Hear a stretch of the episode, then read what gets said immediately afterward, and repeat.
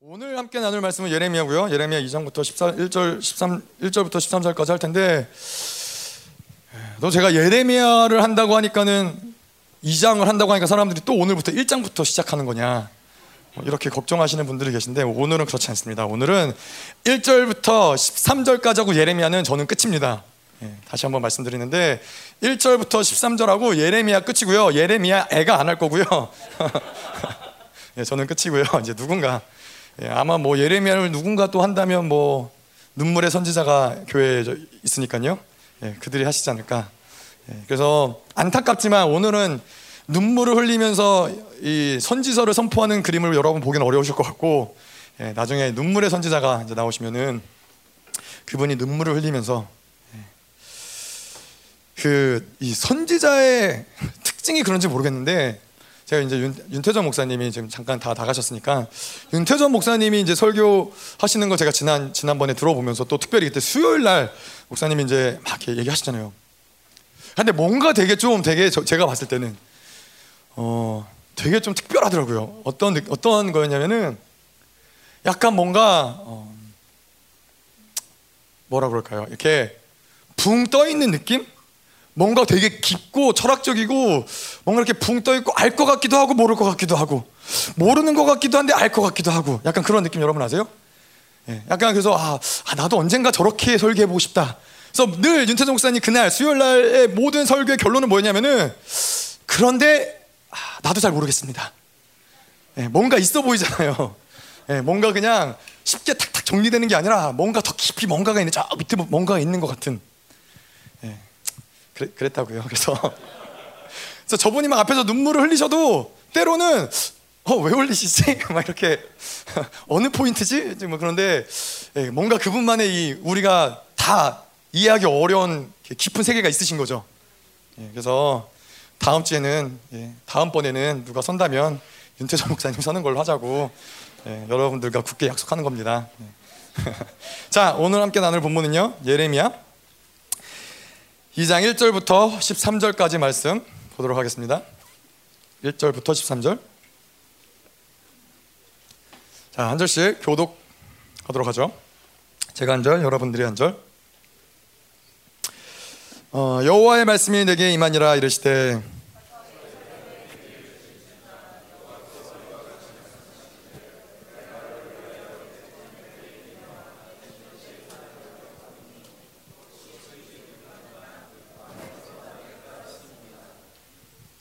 이스라엘은 여호와를 위한 성물 곧 그의 소산 중 첫 열매이니 그를 삼키는 자면 모두 벌을 받아 재앙이 그들에게 닥치리라 여호와의 말씀이니라.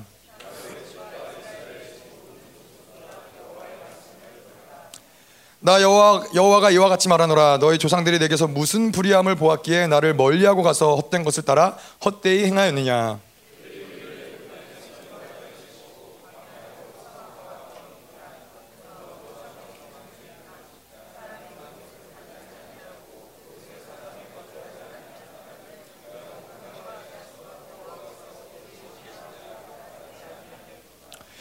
내가 너희를 기름진 땅에 인도하여 그것의 열매와 그것의 아름다운 것을 먹게 하였거늘 너희가 이리로 들어와서는 내 땅을 더럽히고 내 기업을 역겨운 것으로 만들었으며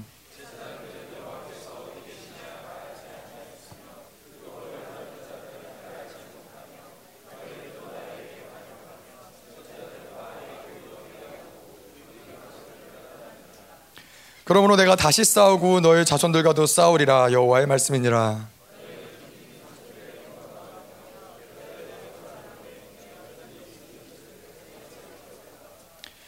어느 나라가 그들의 신들을 신 아닌 것과 바꾼 일이 있느냐? 그러나 나의 백성은 그의 영광을 무익한 것과 바꾸었도다.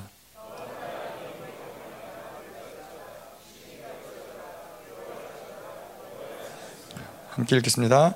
내 백성이 두 가지 악을 행하였나니 곧 그들이 생수에 근원되는 나를 버린 것과 스스로 웅덩이를 판 것인데 그것은 그 물을 가두지 못할 터진 웅덩이들이니라.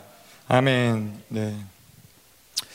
저희가 지난주 예, 학계서의 말씀을 보고 오늘 예레미야를 보는데요.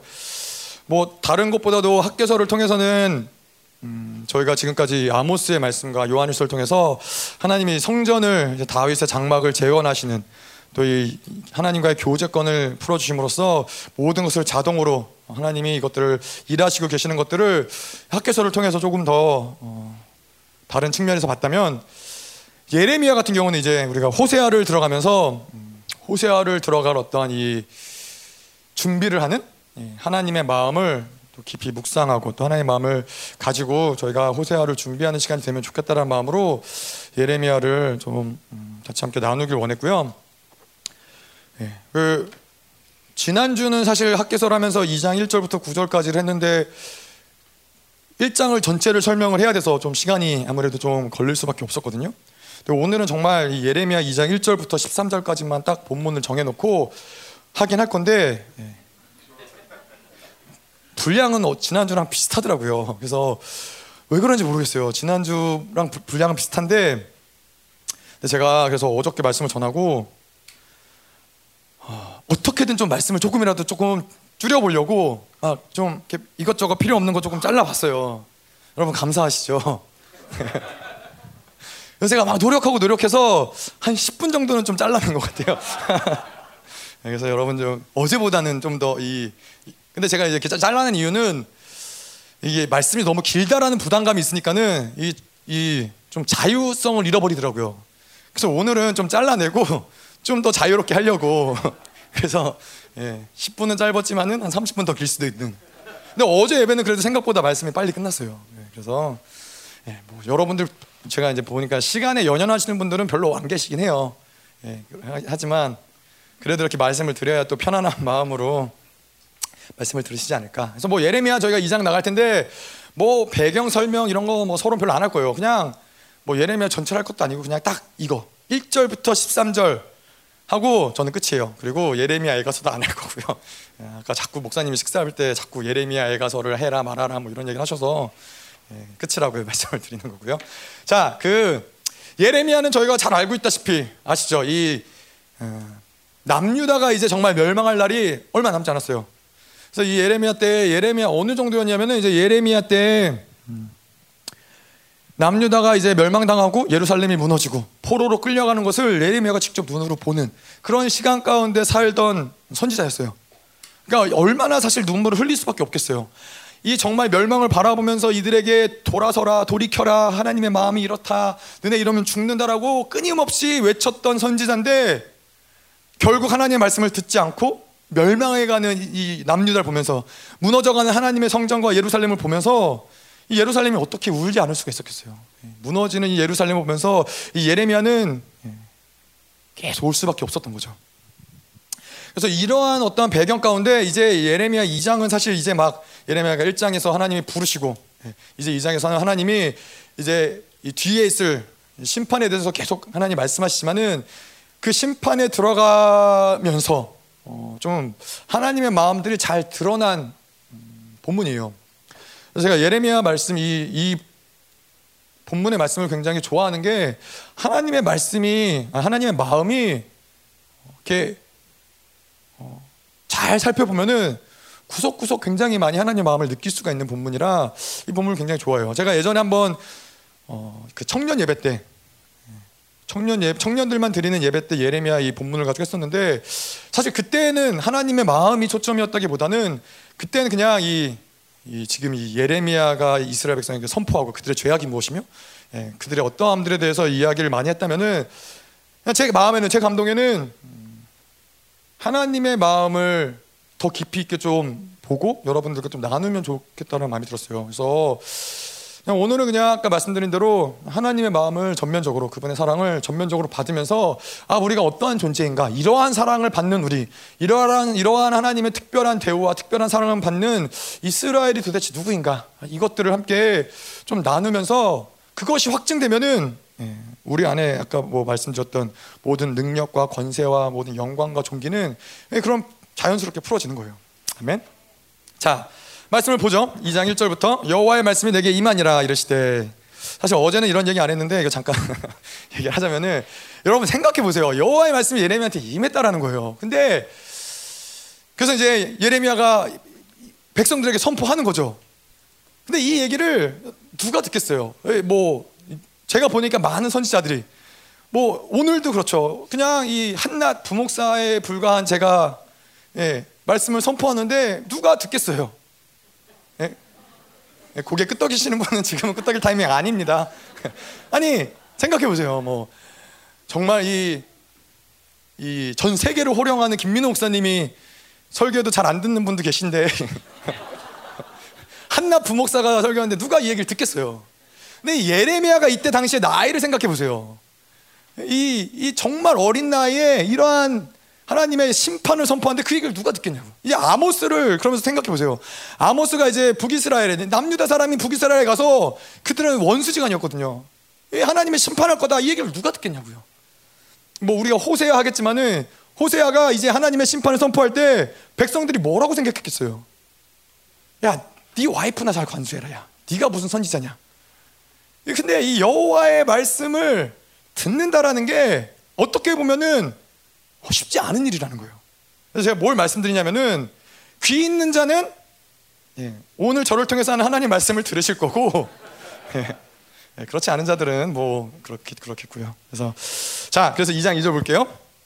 가서 예루살렘의 귀에 외칠지니라 여호와께서 이와 같이 말씀하시기를 내가 너를 위하여 청년의 때 인애와 내 신혼의 때의 사랑을 기억하노니 곧 씨 뿌리지 못하는 땅 그 광야에서 나를 따랐음이니라.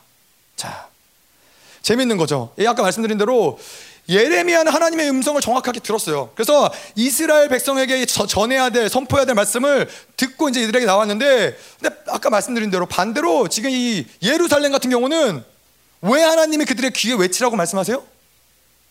그냥 그들에게 가서 전해라 이게 아니라 그들의 귀에 외칠지니라 이렇게 얘기하시는 거예요. 하나님이 예레미야가 예레미야에게 말씀을 전하실 때 예레미야 귀에 귀를 붙잡고 큰 소리를 외치셨을까요? 그러지 않으셨을 거란 말이에요. 예, 하나님과 예레미야는 그럴 필요가 없는 관계예요. 근데 이 예루살렘은 그거 반대로 예, 하나님이 큰 소리로 귀에 외치라고 그러는 거예요. 뭐 그거를 봤을 때 무엇을 얘기하는 거냐면은 얼마나 이들이 하나님과 멀리 떨어져 있었느냐는 거예요. 얼마나 이들이 하나님의 음성을 듣지 못하는 상태가 됐느냐 이거예요. 이 귀에 이 딱지가 들어가지고 아무리 들어도 이게 듣지 못하는 거예요. 예. 수없이 많은 선지자들이 와서 이러한 이야기를 했지만은 그것을 하나님의 음성으로 인지하지 못하는 거예요. 음. 자, 근데 아까 말씀드린 대 이게 우리와 하나님과의 본질적인 관계는 아니죠. 그렇죠? 하나님 우리에게 큰 소리로 외치실 필요 없으신 분이에요. 하나님이 우리에게 우리의 귀를 붙잡고 제발 좀 들어라 라고 외치는 게 부모와 자녀, 하나님의 아버지와 자녀의 관계가 아니라는 거예요.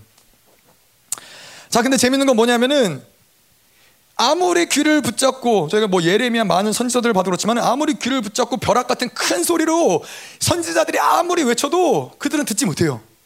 근데 오늘 말씀에도 그렇고 보면은 근데 재밌는 거는 하나님은 그러한 예루살렘, 그러한 이스라엘에게 큰 소리를 외치라고 하시는 거예요. 여러분 이 귀를 붙잡고 귀에다가 큰 소리를 외치라고 하시기 전에 하나님 분명 이들에게 여러 번 얘기하셨겠죠. 뭐 우리가 이 이스라엘의 역사를 봐도 이 남유다 역사를 봐도 얼마나 많은 선지자들이 지금까지 돌이켜라 회개하라 우상을 버려라 얼마나 오랜 시간 얘기했어요. 근데 이들은 계속해서 듣지 못하죠. 근데 반대로 하나님은 계속해서 말씀하시는 거예요. 이 두 가지의 대립이 이스라엘과 이 듣지 못하는 이스라엘과 포기할 수 없는 하나님과의 대립이 계속 진행이 되는 거예요. 이스라엘도 어지간히 말을 듣지 않지만 예, 하나님도 어지간히 포기할 줄 모르는 거예요.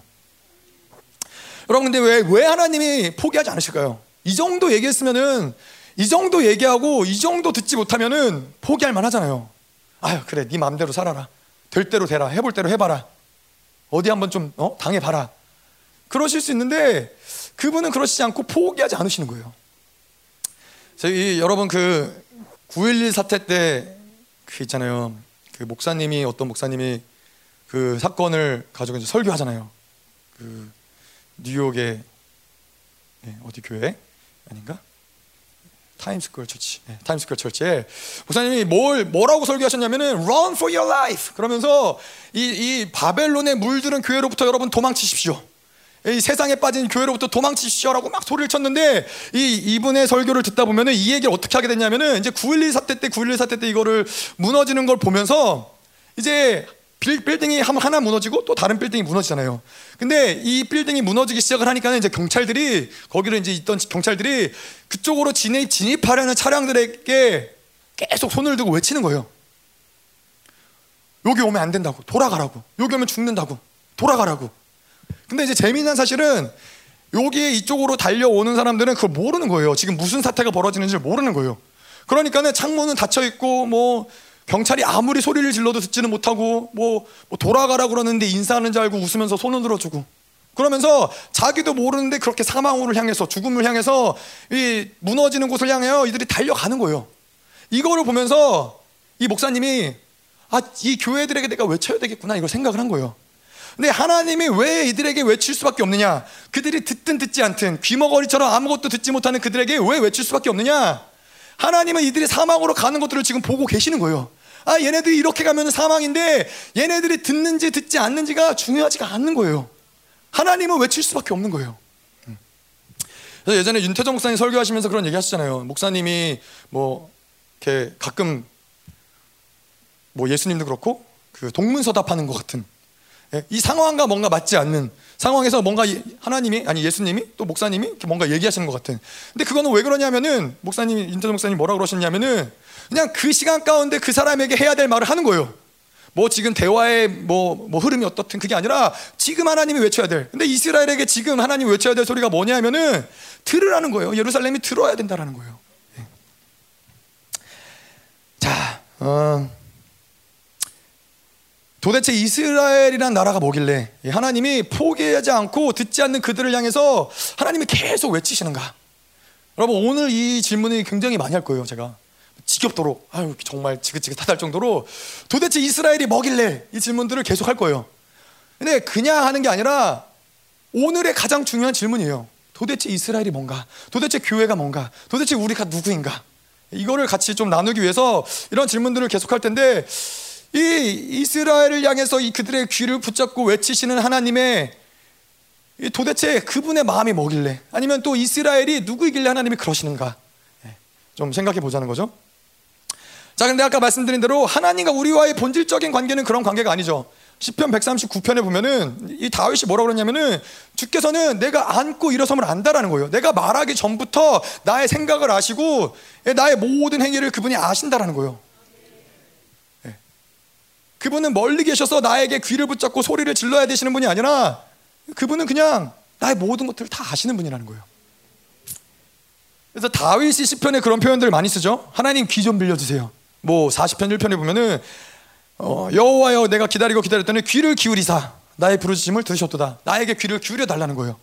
다윗이 그렇게 귀를 기울여 달라는 게 하나님이 듣지 못해서 그래요? 예, 이스라엘을 향해서 지금 여호와께서 하나님께서 귀를 붙잡고 큰 소리를 외치는 것처럼 다윗이 하나님에게 하나님 제발 내 얘기를 좀 들어주세요. 하나님이 듣지 못해서 그래요? 아니에요. 다윗이 귀를 기울여 달라 하나님 귀 좀 빌려주세요는 하나님과 다윗과의 친밀함의 표현인 거예요. 하나님 제 얘기만 들어주세요. 하나님 내가 당신에게만 고백할 거예요. 하나님 내가 당신에게만 얘기할 거예요. 굉장히 친하기 때문에 할 수 있는 고백이라는 거예요. 하나 나의 나에게 있는 가장 깊은 비밀, 깊숙한 비밀을 내가 하나님에게만 얘기할 거라는 거예요. 그래서 하나님과 우리와의 본질적인 관계는 무엇이냐면은 나의 아주 작은 신음에도 그분은 응답하시는 분이라는 거예요. 아멘. 자, 그렇죠. 여러분 우리가 살다 보면은 하나님이 뭐 꼭 예배를 통해서만 말씀하세요? 꼭 목사님을 통해서만 말씀하세요? 꼭 성경을 읽을 때만 그분이 말씀하세요? 그러시지 않으시잖아요. 그분은 순간순간 우리에게 다가오셔서 순간순간 말씀하시는 분이세요. 우리가 뭐 자다가도 때로는 꿈을 꾸면서도 얘기하시고 때로는 꿈 가운데서도 얘기하시고 뭐 샤워하다가도 말씀하시고 지나가면서도 길, 길을 걸으면서도 하나님 말씀하시고 그 어, 청결한 마음이 그런 거죠. 청결한 마음이라는 게 그런 거예요. 마음이 청결한 자는 하나님을 본다고 그러잖아요. 마음이 청결한 자들에게는 순간순간 하나님이 드러나는 거예요. 어디를 봐도 거기서 하나님이 발견되는 거예요. 뭐 이게 계시죠. 길을 가다가 누군가를 만났어. 근데 거기서도 하나님 형상이 드러나는 거예요. 내가 원수를 봤는데 거기서도 하나님의 형상이 보이는 거예요. 자, 그래서 제가 이 어, 21일 금식을 했잖아요. 전 세계 사람이 다 알겠어요. 이제 제가 20일 금식한지 하도 얘기해서 이제 금식 얘기도 이제 끝났어요. 더 이상 할 것도 없고. 네, 그래서 사실 제가 이제 21일 금식을 어떻게 시작을 하게 됐냐 물론 목사님을 위해서 했죠 근데 이제 그 감동을 어떻게 받게 됐냐면은 예전에 한번 목사님이 수요 예배 때 그렇게 얘기하신 적 있으세요 이렇게 선지자들이 쭉 앉아 있고 뭐 금식을 조금 더 했으면 좋겠고 누가 더 이어갔으면 좋겠는데 근데 이제 뭐 거기 사모님들이 앉아 있고 그러다 보니까는 뭐 사모들 중에서 누가 했으면 좋겠다 뭐 이런 얘기를 이제 목사님이 쭉 하시다가 예, 누구는 너무 어 말라서 안 되고 뭐 다 말라서 안 되죠. 예, 뭐. 예, 그래서 그랬는데 이제 앉아 계신 사모님이 앉아 계신 사모님이 슬쩍 지나가는 말로 뭐라고 하셨냐면은 아유 뭐 목회자들이 해야지 약간 그런 얘기를 하셨어요. 근데 목사님이 그 얘기를 들으시고 아유 뭐 목회자들은 사역해야 되고 뭐 바쁘니까는 뭐 이러면서 누가 사모들 했으면 좋겠는데 근데 제가 이제 그 얘기를 뒤에서 듣다가 그 얘기가 그냥 이렇게 가볍게 들리지 않는 거예요. 뭔가 아, 지금 이 시간에 누군가 금식을 해야 된다면은 목회자가 해야 되나? 이런 생각이 이게 하나님의 뭔가 말씀인가? 라는 생각이 이렇게 막 벼락 같은 큰 소리는 아니었어요. 근데 조금 큰 소리로 들리더라고요, 저한테는. 이제 그걸 가지고 기도를 했죠. 하나님 뭐 금식을 해야 될까요? 금 기도를 하다가 이제 주일날 말씀을 듣는데 이 아모스 말씀을 들으면서 이 말씀이 없는 기갈, 말씀을 듣지 못하는 기갈. 이 얘기를 들으면서 제가 엄청 회개를 했어요. 음, 무엇 때문에 회개했냐면 하나님 뭘 떠올려 주셨냐면은 뭐 금식을 위해서 기도를 하고 있어서 그런지 모르지만은 제가 40일 금식을 할때 어, 뭐 죽기 살기로 하나님만 의지했던 시간들 하나님을 놓치면 죽을 것 같은 그런 하나님을 향한 갈망함들 뭐 절마, 절, 절대적으로 하나님만 의지할 수밖에 없었던 시간들이 떠올리면서 지금 그때 지금 나의 모습이 보여지면서 지금은 그렇지 않은 거예요. 뭔가 하나님을 놓치고 하나님이 느껴지지 않으면 하나님이 없으면 죽을 것 같진 않은 거예요. 그냥 제 마음에는 좀 뭐 있다 보면 또 은혜 받으면 또 좋아지겠지. 예. 그런 마음이 들면서 이 말씀을 들으면서 회개를 했죠. 그러면서 금식을 해야겠다. 예. 그래서 이제 바로 말씀을 드리고 예, 금식을 시작을 한 거예요. 뭘 말씀을 드리냐면은 음, 하나님의 이 세밀한 음성, 이 세밀한 음성을 들을 수 있어야 된다는 거예요. 제가 이 청년들에게도 그런 얘기를 제가 지난번에 청년들을 만나면서도 그런 얘기를 한적 있어요. 여러분 하나님은 누구를 통해서도 어떤 이러한 모든 걸 통해서 이야기하는데 그래서 사실 공동체가 굉장히 중요해요. 예. 공동체가 중요한 이유는 뭐 공동체가 뭐 여러 가지 우리를 위로해주고 같이 사랑하고 같이 기도하고 돌파하고 뭐 하나님의 지체고 다 중요한데 공동체와의 교제가 좁아지면 좁아질수록 우리 안에서 드러나는 문제는 뭐냐면은 하나님의 음성을 들을 수 있는 통로가 자꾸 좁아진다라는 데 문제가 있는 거예요. 공동체의 어떤 저 사람이 뭐, 뭐, 뭐 신성해서 거룩해서가 아니라 저 사람이 그렇지 못하더라도 그거 그렇지 못한 모습을 통해서도 하나님은 우리에게 하실 말씀이 있다라는 거예요. 근데 이 교제의 폭이 좁아지면 좁아질수록 그 음성을 들을 수가 없어요. 그냥 뭔가 하나님과 나와의 관계. 저 이 교제 폭이 좁아지면은 그러면은 그게 뭔가 좋은 것 같지만은 그렇지 않다라는 거예요. 그게 우리에게 성장을 가로막는 굉장히 중요한 한 부분이라는 거예요. 늘 우리의 귀를 활짝 열고 있어야 돼요. 그래서 누구를 통해서 말씀하시든 그 하나님의 세밀한 음성을 듣고 그 순종할 수 있는 예, 그런 공동체가 되길 원합니다. 예, 그래서 이 하나님의 이 세밀한 음성을 큰 벼락 소리처럼 들을 수 있는 관계. 예, 하나님이 이 사랑의 음성을 사랑의 그윽한 눈빛을 보내시는데도 그것을 강력한 명령으로 받을 수 있는 관계. 이게 하나님과 우리의 관계죠. 그래서 태풍의 눈에서 우리가 본 것처럼 이 뭐 바람이 불고 지진이 휘몰아치고 불이 막 휘몰아쳐도 그 가운데서도 하나님의 세밀 음성을 들을 수 있는 그게 우리와의 하나님 관계예요. 우리 인생 가운데 막 폭탄이 떨어지고 막 난리가 나고 소문이 막 일어나고 가족에 무슨 뭐 어떤 어려움들이 닥쳐오고 인생이 꼬이고 그래도 그럼에도 불구하고 정중동하면서 하나님 음성을 들을 수 있는 관계가 바로 우리와 하나님과의 실질적인 본질적인 관계라는 거예요. 아멘. 자, 계속 보죠. 그래서 이제 여호와께서 이와 같이 말씀하시기를 음. 자, 하나님이 뭘 말씀하시고 싶었을까요? 생각해 보세요. 이 이제 멸망해 가는 예루살렘 이제 정말 곧 하나님의 심판을 받아야 되는 예루살렘에게 하나님이 그렇게 큰 소리로 뭘 이야기하고 싶으셨을까요? 예레미야를 통해서 귀에 대고 큰 소리로 외치라. 근데 뭘 이야기하고 싶으셨을까? 자, 물론 그렇죠. 뭐, 이, 이, 이 당시에 이들의 상황을 봤을 때, 예, 너희 정말 회개하고 돌이켜야 된다. 너희 정말 이렇게 살면 안 된다. 뭐 이런 얘기들? 그 뭐, 저희가 아이들에게도 그러잖아요. 이 아이들이, 위험한 짓을 해. 그러면 이 아이들한테 야 너네 뭐 예를 들어 저희 집 같은 경우는 뭐 싱크대 올라가지 마. 이- 여러분 혹시 아이들 싱크대 올라가시나요? 예. 보통 아이들이 싱크대 올라가서 뭐 하여튼 그런다. 왜냐면 이제 싱크대 위에다가 예, 만지지 못할 것들을 제일 높은 데다 올려놓으니까는 애들이 어렸을 때는 못 올라가는데 이제 좀 크니까는 막 거기를 기어서 올라가서 지네들이 막 꺼내서 막 이러는 거예요. 그래서 근데 이게 위험하잖아요. 거기 칼도 있고 뭐 불도 있고 막 이런 위험하니까 올라가지 마라. 계속 올라가지 마라, 올라가지 마라, 올라가지 마라 이렇게 얘기를 하는데 애들이 뭐 귀뚱으로도 안 듣는 거죠. 그러다가 이제 이제 만약에 애들이 다치면은 다치면 여러분 엄마나 아빠들이 뭐라고 하는지 알아요?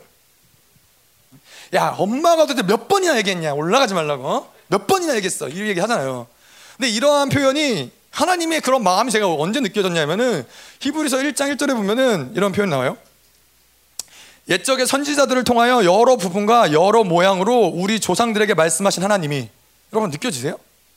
하나님이 여러 부분과 여러 모양으로 이들이 오죽 말을 안 들었으면은 어지간히 하나님이 아무리 얘기해도 어지간히 말을 안, 말을 안 들었으면은 여러 부분과 여러 모양으로 여러 선지자들을 보내서 생각해 보세요. 뭐 이사야가 하나님의 말씀을 어떻게 전했고 호세아를 통해서 하나님이 막 정말 우리가 상상할 수 없는 방법으로 하나님은 계속 말씀하신다는 거예요.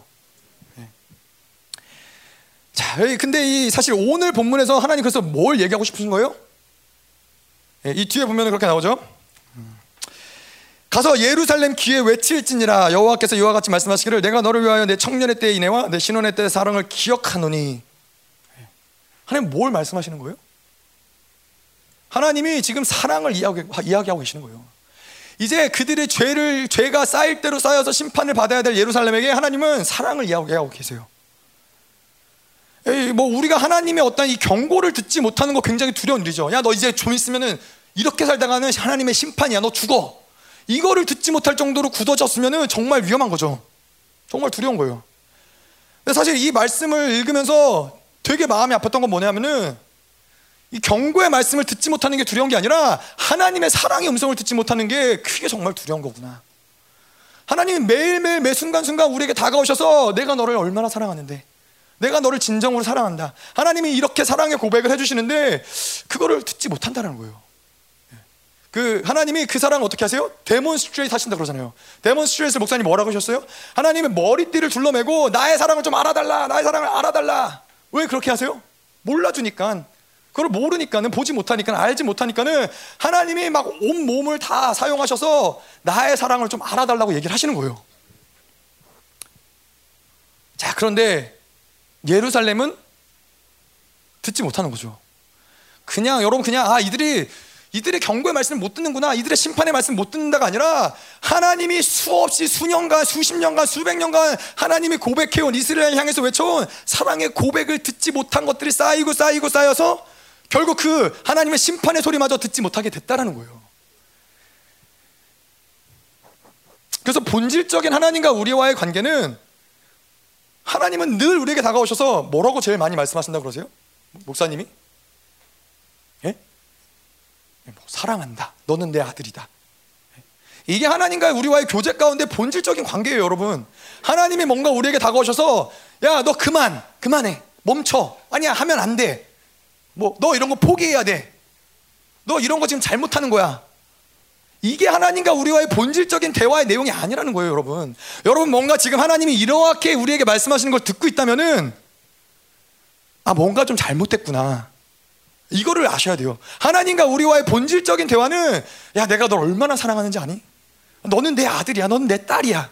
이거를 듣는 듣는 듣고 또 하나님 우리 우리도 마찬가지로 하나님께 하나님 너무 감사해요. 여러분 이 저는 모르겠어요. 저는 뭐 저, 아주 뭐 하나님의 음성을 막 그렇게 뭐 하나님이 매 순간 다가오셔서 사랑한다, 사랑한다, 사랑한다, 뭐 이렇게 귓속에다 대고 막 아, 그런 얘기하니까 우리 조엘이가 생각나네요. 우리 조엘이가 아 빠를 엄청 사랑하거든요. 그래갖고 막 아침에 일어나면 막 눈 뜨자마자 달려가고 귀에다 대고서는 뭐 아빠 이랬고 저랬고 이랬고 저랬고 자기 전에도 와가지고 이랬고 저랬고 이랬고 저랬고 막 귀찮을 정도로 예, 아니 뭐 귀찮진 않죠. 예. 혹시 나중에 커서라도 볼 수 있으니까. 예. 아주 사랑스러울 정도로 이렇게 와서 얘기한단 말이에요. 근데 뭐 하나님이 저에게 말씀하신 걸 제가 막 그 정도로 듣는 건 아니에요, 사실. 근데 하나님이 나한테 계속 사랑을 고백하고 계시는구나. 저는 어떻게 하냐면은 그냥 저가 길 가다 보면 어느 어느 문, 어느 날 문득 어느 순간 그럴 때가 있어요. 아, 하나님 감사해요. 그냥 감사할 일들이 생각나는 거예요. 아, 저 정말 좋은 교회를 주셔서 감사하고 좋은 가정을 주셔서 감사하고 뭔가 감사할 것들이 떠오르는 거예요. 그래서 뭐 그냥 어느 순간 그냥 하나님을 향해서 사랑의 고백을 올려드리는 거예요. 하나님 제가 사랑하는 거 아시죠? 근데 제가 생각을 해보니까 이게 그냥 저한테 나온 어떠한 게 아니라 제가 아직은 두뇌에서 인지 못하지만 하나님이 분명히 먼저 저에게 사랑을 고백하셨기 때문에 제 안에서 올라오는 반응이라는 거예요. 그걸 보면서 아 하나님이 나한테 사랑하셨다고 얘기하셨구나. 예. 물론 뭐 그런 사랑을 고백하시는 걸 들을 때도 있지만은 많은 순간 이런 것들 통해서 하나님이 나를 향한 어떤 사랑의 고백 그런 관계들을 우리가 확증한다라는 거예요. 자, 그래서 이제 그 내용을 좀 보죠. 내가 너를 위하여 내 청년의 때의 인애와 내 신혼의 때의 사랑을 기억하노니. 자, 하나님이 이스라엘에게 내 청년 때의 인애와 내 신혼의 때의 사랑을 기억하노니라고 말씀하시는데, 아, 뭐제 감동에는 그래요. 내가 너를 위하여. 뭐 이 표현이 한국말로는 써 있고, 제가 영어를 봤을 때에는 뭐 써 있는 성경도 있었고, 써 있지 않은 성경도 있었어요. 내가 너를 위하여라는 문맥이. 사실 뭐 그렇게 중요하지 않아요. 그냥 내용을 봤을 때는 어, 뭐 들어가도 전혀 문제되지 않아요. 내가 너를 위하여.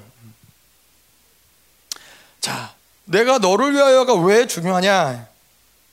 자, 생각해 보세요. 이제 예루살렘을 향해서 하나님의 어마어마한 심판이 쏟아 부어질 거예요. 예, 북방에서 나라들이 이제 일어나서 예루살렘을 완전히 완전히 진멸시키는 시간이 얼마 남지 않았어요. 자, 근데 하나님이 내가 너를 위하여 내 청년의 때 이내 사랑이죠. 이 내 신혼의 때 사랑을 기억하노니 하나님이 뭘 말씀하시는 거예요? 너를 위하여서 내가 이것을 기억한다라는 거예요. 음. 자, 이제 하나님의 심판, 즉 이제 심판의 시기가 다가왔어요. 하나님의 심판하실 때 저는 그런 줄 알았어요. 그분은 공의 하나님이고 정의 하나님이기 때문에 이 모든 죄악과 이스라엘의 악함을 보면서 하나님이 공의와 정의를 가지고 이스라엘을 심판하신다라고 생각을 했어요. 근데 이 말씀을 보면서 아 그렇지 않구나를 깨달았어요. 하나님의 심판을 이스라엘을 심판하실 때 붙잡는 것은 물론 공의와 정의로 심판하시죠. 근데 하나님이 진정 붙잡는 것은 무엇이냐면은 이스라엘의 사랑이라는 거예요. 하나님이 심판하실 때 이스라엘의 사랑을 붙잡고서는 공의와 정의로 심판하신다는 거예요. 자, 이게 무슨 얘기냐면은 여러분 그냥 이 사랑이 없이 공의와 정의로 심판할 때에는 그런 거죠. 당연히 저들이 잘못했으니까는 그에 합당한 보응을 받는 거예요. 뭐 그 죄를 지었으니까는 이 사형수가 이 누구를 죽이고 그러면은 죽는 게 당연한 거예요. 이 사형을 받는 게 사형 선고를 받는 게 당연한 거예요. 이게 공의와 정의는 그런 거예요. 근데 이 사랑을 붙잡고 심판한다는 건 뭐냐면은 심판을 내리면서도 심판의 모든 이, 이 판결이 내려지면서도 하나님은 마음이 아플 수밖에 없는 거예요. 왜냐 하나님 붙잡는 건 이스라엘의 사랑이니까 사랑을 붙잡고 있기 때문에 이 심판이 선포되는 게 하나님에게 있어서도 쉬운 일이 아니라는 거예요. 자 그렇기 때문에 하나님이 내가 너희를 위하여 이것들을 기억한다라는 거예요. 내가 심판을 내릴 텐데 나는 그 사랑을 붙잡을 거라고. 너희들이 지금은 이렇게 폐역하고 이렇게 하나님 앞에서 완전히 우상을 섬기고 돌아섰지만은 내가 너희들이 고백한 그 사랑의 고백을 나는 붙잡고 있을 거야. 이 심판의 모든 시간 동안 난 이걸 붙잡고 있을 거야. 사랑을 붙잡고 심판하신 하나님. 자, 이 뭐 이런 하나님을 우리가 보면서 구약의 하나님이 사랑이 없다. 어, 이렇게 생각하기 어렵죠. 그렇지 않겠어요? 용서하고 용납하는 것도 사실 귀하죠. 근데 사랑하는데도 불구하고 심판을 이행하셔야 되는 하나님 마음이 어떻겠어요? 자, 그래서 이런 어떤 절절한 하나님의 사랑이 구약의 하나님의 사랑이 만들어낸 사건이 뭐예요? 인간 예수라는 거예요. 예. 결코 하나님 하나님의 사랑과 분리시킬 수 없는 예, 인간 예수. 하나님의 극치의 사랑이 발현된 것이 바로 인간 예수라는 거예요. 그래서 우리가 하나님의 구약의 하나님의 이러한 사랑을 보면서도 인간 예수를 보는 거지만은 인간 예수를 보면서도 구약의 하나님의 사랑을 보는 거예요. 자, 그래서 이 어, 하나님이 이제 그 심판을 내리시는데 여기 저희가 또 한 가지 볼 건 뭐냐면은 이 심판을 앞두시고 하나님의 그들의 사랑을 기억하시고 또 추억하신다. 예. 자, 근데 여기서 또 기억한다라는 단어가 음, 그렇게 썩 우리에게 좋은 단어는 아니에요. 물론 하나님이 심판 때 그 사랑을 기억하신다는 측면에선 감사하지만은 사실은 우리가 하나님과의 본질적인 관계를 봤을 때 내가 그때 너의 사랑을 기억한다라는 얘기는 사실 두려운 이야기인 거예요. 왜냐? 하나님과 우리와의 관계는 영원한 현재형의 관계예요. 지금 하나님이 나에게 다가오시고 지금 그 사랑을 부어주시고 내가 그 사랑에 지금 감격해야 되는 관계지 하나님 뭔가 우리에게 있어서 내가 너의 그 사랑을 기억한다. 두려운 거죠. 지금 하나님이 우리에게 오셔서 야 나는 지금 너와 교제하는 게 좋아. 나는 지금 너의 그 사랑의 고백이 좋아. 난 지금 너와 함께 있는 게 좋아. 야, 우리 함께 이야기하자. 이게 하나님과 우리의 본질적인 관계라는 거예요. 근데 뭔가 나도 하나님과의 관계를 생각할 때, 야, 그때가 정말 좋았지. 그때 정말 은혜가 있었지. 하나님이 우리를 생각할 때도, 야, 그 첫 사랑의 고백. 이거를 붙잡는 관계는 뭔가 위험하다라는 거죠. 자. 도대체 이스라엘이란 나라가 뭐길래, 우리란 존재가 뭐길래 하나님이 심판을 내리시면서까지도 사랑을 붙잡고 계시는가? 예. 우리가 도대체 어떤 존재이길래? 예. 그냥 왜뭐 예. 뭐 지금 얘기하면 안 돼요. 이건 결론이에요. 결론 이 쭉 쭉 가서 마지막에 결론으로 얘기할 거예요. 그래서 지금 얘기하면 안 돼요. 큰일 날 뻔했네요. 그래서 계속 보죠. 자, 내 청년의 때 인애와 내 신혼의 때의 사랑 뭘 얘기하는 거예요? 뒷부분에 보면은 광야에서 나를 따랐다라는 거예요. 하나님은 광야의 때를 추억하시는 거예요. 뭐, 뭐 저희가 잘 알지만은 이스라엘의 광야의 시간이 뭐 모르겠어요. 히브리서를 봐도 그렇고 뭐 다른 여러 곳을 봐도 그렇지만은 그렇게 뭔가 하나님의 이 자부심을 가지고 얘기할 만한 그런 거 아니란 말이에요. 정말 떳떳하게 야, 이 나의 신부 이스라엘이 나를 어떻게 사랑했는지 봐라라고 광야의 시간들 쭉 펼쳐 놓으면은 사실 뭔가 자부심과 자랑거리가 아니라 하나님 보기에도 부끄러운 부분이 있어요. 왜 그러냐? 이들이 뭐가 물이 부족하면 물이 부족하다고 난리, 먹을 게 없으면 먹을 게 없다고 난리, 모세가 뭐라고 한마디 하면 그걸 들고 일어나서 대적한다고 난리. 예, 그들이 뭔가 이렇게 자랑할 만한 그런 모습은 별로 보이지 않는 거예요, 사실은. 근데 이 하나님이 뭘 기뻐하시는 거예요? 근데 뭐 제가 뭐 학교서를 하면서도 잠깐 얘기했지만 하나님이 기뻐하시는 건 뭐냐면은 그 어떤 광야라는 이 장소 자체가 의지할 게 아무것도 없는 거예요. 아무것도 의지할 게 없는 그 상황 가운데서 하나님만을 붙잡고 하나님만을 의지했던 그 시간을 하나님은 기뻐하시는 거예요. 그 시간을 하나님이 되게 아름답게 생각하시는 거예요. 물론 그들의 연약한 악함 때문에 하나님 분노하시기도 하시고 막 그러지만은 심판하시기도 하시고 그러시지만은 그때 그들이 하나님만을 철저하게 의지했던 그 순간. 제가 미국에 있을 때 좀 그랬던 시간들이 있어요. 미국에 있을 때 뭐 제가 뭐 고백을 했었지만은 어, 뭐 부모님이 뭐 왜 그러시는지 잘 모르겠어요. 뭐 하나님의 뜻이라면 뜻이겠죠. 저를 이제 막 저, 저희 아버지가 이제 목회를 하시기 전에는 사업을 하셨어요. 사업을 하시다 보니까는 그래도 뭐 부족함 없이 그래도 잘 살았어요. 뭐, 대, 뭐, 뭐 김민호 목사님처럼 막 이렇게 스포츠카를 몰고 막 이런 건 아니었고 그냥 먹고 싶은 거 먹고 뭐, 뭐 그냥 뭐 그렇게 정도. 좋은 집에 그냥 나쁘지 않았어요. 그냥 뭐 그렇게 막 목사님과 비교하니까 되게 초라하네요. 그냥 뭔가 부족함 없이 그냥 살았어요. 그냥 살았는데 그러고서는 이제 미국에 저를 보내셨는데 왜 그러셨는지 모르겠는데 미국을 보내시고 어, 교회를 하셨는데 그것도 개척 교회를 하셨어요. 저희 그때 제가 알기로는 저희 아버지 나이가 40인가 그러셨어요. 뒤늦게 이제 목회를 하시고 신학을 하시고 이제 교회를 개척을 하셨는데 개척 교회를 하니까는 이제 그동안 사업했던 모든 것들 다 팔아서 빚을 갚고 뭐 다 팔아서 남는 게 아무것도 없는 거예요. 딱 교회에 이제 정말 무슨 아주 작은 교회 공간 하나 구하고 돈이 하나도 없는 거예요. 그런데 아들을 미국으로 그 전에 보내긴 했지만은 거의 그때쯤이었어요. 그러니까는 뭐 우리한테 뭐 재정적인 뭐 어떤 지원 해줄래 해줄 수 있는 상황이 아니었어요. 보내질 말든가. 네, 뭐 하여튼 저희 아버지가 오늘은 예배 드리시니까 안 보실 거예요. 그래서 그냥 너무 어려운 거죠. 의지할 게 정말 아무것도 없었어요. 그냥 뭐 돈이 없고 뭐 이래서 부모한테 전화하면 저희 부모님이 늘 하시던 얘기는 그래 어떡하겠냐 기도하자 이런 거 예, 감사하죠. 지금 생각해 보면 감사하지만은 예, 그때는 썩 감사하지 않더라고요. 그때는 뭔가 나의 문제를 당장 해결했으면 좋겠는데 그게 안 되는 거예요. 이런 시간들을 몇 년을 보냈어요. 뭐 당, 잠깐 몇 개월이 아니라 사실은 제가 뭐 고등학교를 졸업하고 군대를 갈 때까지도 뭐 뭐 그 이후에서도 그렇죠. 뭔가 부모님이 뭔가 저희를 지지해주고 지원해주고 경제적인 재정을 도와주고 이런 거는 그때부터는 거의 없었어요. 자 그런 그러다 보니까는 이제 뭔가 삶이 어려워지고 힘들어지고 재정적이 됐든 뭐가 어떤 관계적이 됐든 뭐가 어려워진다. 그러면 저랑 이제 저희 누나는 늘 했던 게 뭐냐면은 새벽 기도를 나갔어요. 뭐 제가 중학교 3학년 때였으니까 사실 어린 나이죠. 그, 그 당시 뭐 저희 교회 같은 경우야 뭐 아이들도 나와서 이제 아침에 새벽에 기도하고 그러지만은 그 당시에 그 교회는 새벽 기도한 사람이 손에 꼽았어요 정말 몇 명 안 됐어요. 근데 이제 그럴 때 이제 제가 저희가 이제 교회에 가서 저랑 저희 누나랑 교회 가서 기도하는 거예요. 그리고 철야 예배 때 철야 가서 철야 밤, 밤에 기도하고.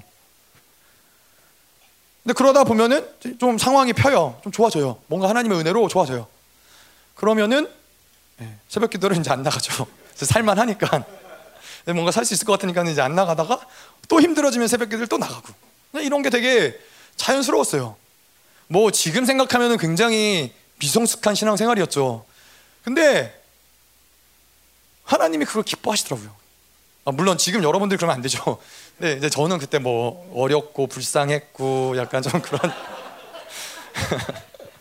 근데 하나님이 그러니까 뭘 기뻐하셨냐면은 뭐 새벽기도 나오고 안 나오고 이게 아니라 아무것도 의지할 수 없었던 그 상황. 근데 그때 하나님을 붙잡았던 그걸 하나님이 기뻐하셨다라는 거예요.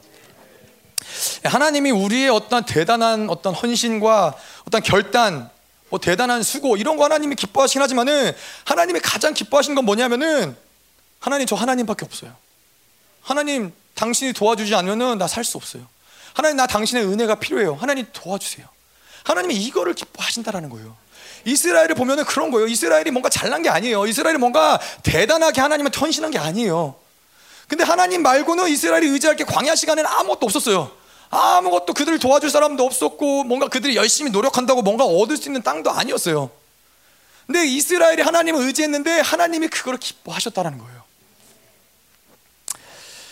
자, 뭐 이스라엘이 도대체 뭐길래 하나님이 의짓만 했는데도 이렇게 기뻐하실까요?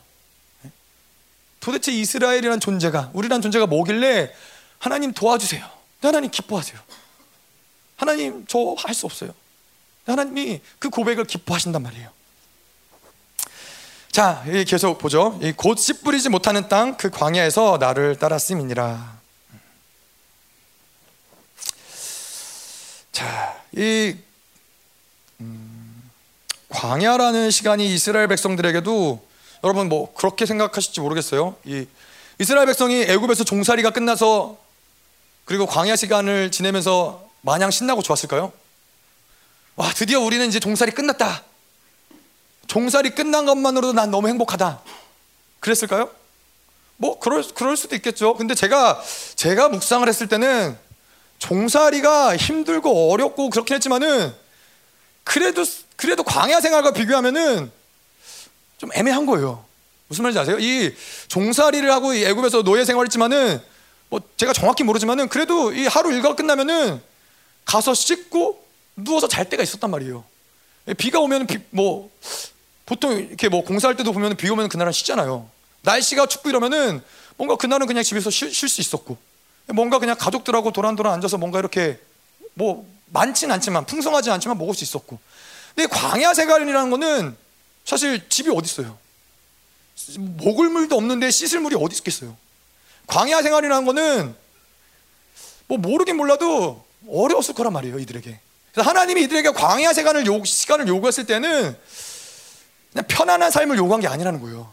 이 하나님이 뭔가 이들에게 믿음의 결단을 요구하는 거예요. 마치 아브라함이 이제 이 하나님 본토 친척 아비 집을 떠나라. 뭐 이게 쉬운 일이겠어요? 뭐 쉽다면 쉽지만 그래도 이, 이 세상 사람들이 볼때 쉬운 일이 아니라는 거예요. 뭐 우리가 에스라도 봤지만은 에스라 같은 경우도 이 뭐 이방 여자와 결혼한 모든 부인을 내쫓고 아이를 내쫓으라고 명령하는 게 이게 쉬웠을까요? 쉽지 않았을 거라는 거예요. 이러한 어떤 결단을 요구하는 것들이 쉽지 않았을 거라는 거예요. 뭐 하나님이 때로는 근데 우리에게도 동일하게 이런 결단을 요구하시죠.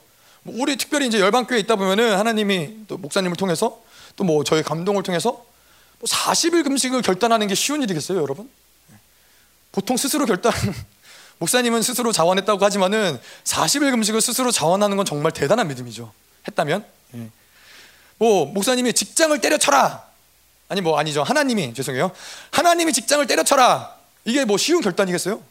뭐 이사를 와라 가라 뭐 누구 사귀던 사람을 포기하고 그만 만나라. 뭐 가족들을 만나지 마라. 선교지를 떠나라. 뭐 자식들을 내보내라. 생명을 들여라. 이런 얘기들이 쉬운 얘기겠어요? 쉬운 얘기 아니란 말이에요. 믿음의 결단이 필요한 얘기예요. 자 근데 저희가 이제 좀 같이 생각하고 싶은 건 뭐냐면은 하나님이 때로는 우리가 즐거워하지 않는, 기쁘지 않은, 편안하지 않은, 쉽게 결정을 내리기 어려운 것들을 요구하시는 것 같아요. 때로는 이것들을 우리에게 우리가 즐기는 것들 이런 것들을 빼앗아 가는 것 같아요. 우리의 마음을 고려하지 않는 것 같고 우리의 상황을 고려하지 않는 것 같고 우리의 어떤 고생과 고난을 요구하시는 하나님인 것 같단 말이에요. 아... 뭐 대부분은 그렇게 생각하지 않을 거예요. 근데 제가 이제 청년들과 함께 교제를 하다 보면은 예, 이런 이런 얘기들 제가 종종 들었거든요. 요즘에는 많이 그러진 않는 것 같아요. 근데 예전에 많이 들었던 얘기가 하나님이 마치 독재자 하나님 같다라는 거예요. 이 독재자 하나님의 특징이 뭐냐면 피도 피도 피도 없고 눈물도 없고 어 진짜 근데 피도 눈물도 없으신 육체가 아니시니까 근데 뭐 어쨌건 감정도 없으시고 뭐 그러면서 자신이 원하는 것을 위해서 너 희생해라 이런 거 요구하는 우리의 어담을 조금도 고려하지 않으시고 하나님 이런 하나님 같다라는 거예요. 자, 그런데 한번 고민을 해보자는 오늘 말씀을 보면서 하나님이 우리에게 그런 믿음의 결단을 요구하실 때 하나님의 어떤 감정이 없으실까요? 하나님 어떤 느끼시는 게 없으실까요? 우리 향 어떤 마음이 없으실까요? 하나님이 인격이신데 하나님도 분명히 어떤 이런 믿음의 결단을 요구하실 때 우리에게 본토 친척 아비 집을 떠나라 하셨을 때는 야 그거 아무것도 아니야 할 수 있어 하나님 그렇게 하셨을까요? 물론 그랬을 수도 있죠 물론 하나님에게는 그게 아무렇지도 않은 걸 수도 있죠 자, 근데 이 하나님은 인격이라는 것은 무, 무엇을 얘기하냐면은 그분은 로봇가 아니라는 기계, 기계가 아니라는 거예요. 기계가 아니고 로봇가 아니라는 건 뭘 얘기하냐면은 어떠한 우리가 어떠한 반응, 어떠한 소리, 어떠한 이야기를 하고 우리의 마음의 상태가 어떠, 어떠하든지 간에 하나님은 그걸 어떠, 그거에 대한 어떤 반응이 있으시고 느낌이 있으시다라는 거예요. 그렇잖아요. 뭐 예를 들어서 뭐 음, 저희 저희 사모가 뭔가 일이 있어서 말을 안 하고 가만히 삐져서 있어요. 그럼 그때 저는 아무것도 안 느끼고 아 그냥 뭐 그런가 보다라고 생각하겠어요? 계속 뭔가 마음에서는 반응이 되는 것도 있단 말이에요. 신경이 써지는 게 있단 말이에요. 자, 그래서 하나님이 이러한 믿음의 결단을 내리시는 이러한 상황들, 이러한 사람들 보면서 무감각하시거나 하나님이 이 무관심하지 않다라는 거예요. 자, 근데 이제 이걸 좀 오늘 본문을 통해서 이걸 좀 보자면은 그런 거예요. 이 광야라고 얘기를 하잖아요. 광야에서 나를 따랐다. 여러분 이 광야라는 곳이 어떤 곳이에요? 예, 씨 뿌리지 못한 땅이라고 나오죠.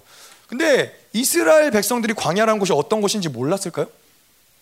지금도 우리가 이스라엘 가보면 알지만은 이스라엘은 천지에 깔린 게 광야예요. 예, 그냥 뭐 네개부 사막, 네개부 광야가 있고 유다 광야가 있고 그냥 차 타고 조금 가다 보면 광야, 또 지나가면 또 광야. 그래서 이스라엘 백성들은 광야라는 곳이 너무나 익숙한 사람들이에요. 광야가 어떤 땅이라는지 너무나 잘 알고 있는 사람들이란 말이에요. 근데 하나님이 지금 이 곧 씨 뿌리지 못하는 땅이라고 광야를 설명하신 거는 광야라는 곳이 어딘지 모를까봐? 어떤 땅인지 모를까봐 하나님이 설명하신 거예요? 그렇지 않다는 거예요. 하나님이 광야를 설명하실 때는 광야라고 씨 뿌리지 못하는 땅이라고 얘기하셨을 때는 설명을 위한 어떤 방법이 아니라 뭔가 하나님이 얘기하고 싶은 게 있으신 거예요. 자, 하나님이 뭘 얘기하고 얘기하시는 거냐면은 이 광야라는 곳, 너희가 가야 할 곳, 너희들이 통과해야 될 그 땅이 어떤 땅인지 나는 잘 알고 있다는 거예요. 거기에는 분명히 어려움이 있을 거야. 거기에는 분명히 고난이 있을 거야. 근데 나도 그걸 알아. 이거를 얘기하고 싶으신 거예요. 하나님이 너희들이 믿음하고 너희들이 뭐 어떤 어떠한 결, 경우가 됐든 간에 믿음으로 결단하고 따라오는 그 길이 나는 어떤 길인지 나는 안다라는 얘기를 하시는 거예요. 그 길을 가면서 어떤 어려움이 있을지, 어떤 너가 어떠한 시간들을 통과해야 될지, 얼마나 외로운 시간일지 나는 알고 있다라는 거예요. 자, 씨를 뿌리지 못한다라는 것은 뭘 얘기하는 거예요? 씨를 뿌리지 못하는 땅이라는 것은 스스로 생존을 해결할 수 없는 땅이라는 거예요. 아무리 씨를 뿌려도 얻을 수 있는 게 아무것도 없는 땅이라는 거예요. 그들이 뭔가 열심히 노력해도 얻을 수 있는 게 아무것도 없는 땅이라는 거예요. 근데 하나님이 너희들이 통과해야 될 그 땅이 어떤 곳인지 그분을 알고 계시다는 거예요. 자, 그래서 이 광야라는 곳이 하나님이 먹이시고 입히시고 채우시고 예, 살리셔야만 갈 수 있는 땅이에요.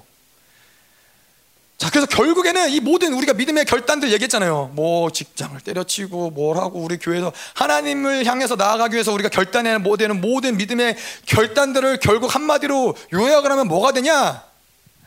과연 너가 나를 믿고 따라올 수 있니?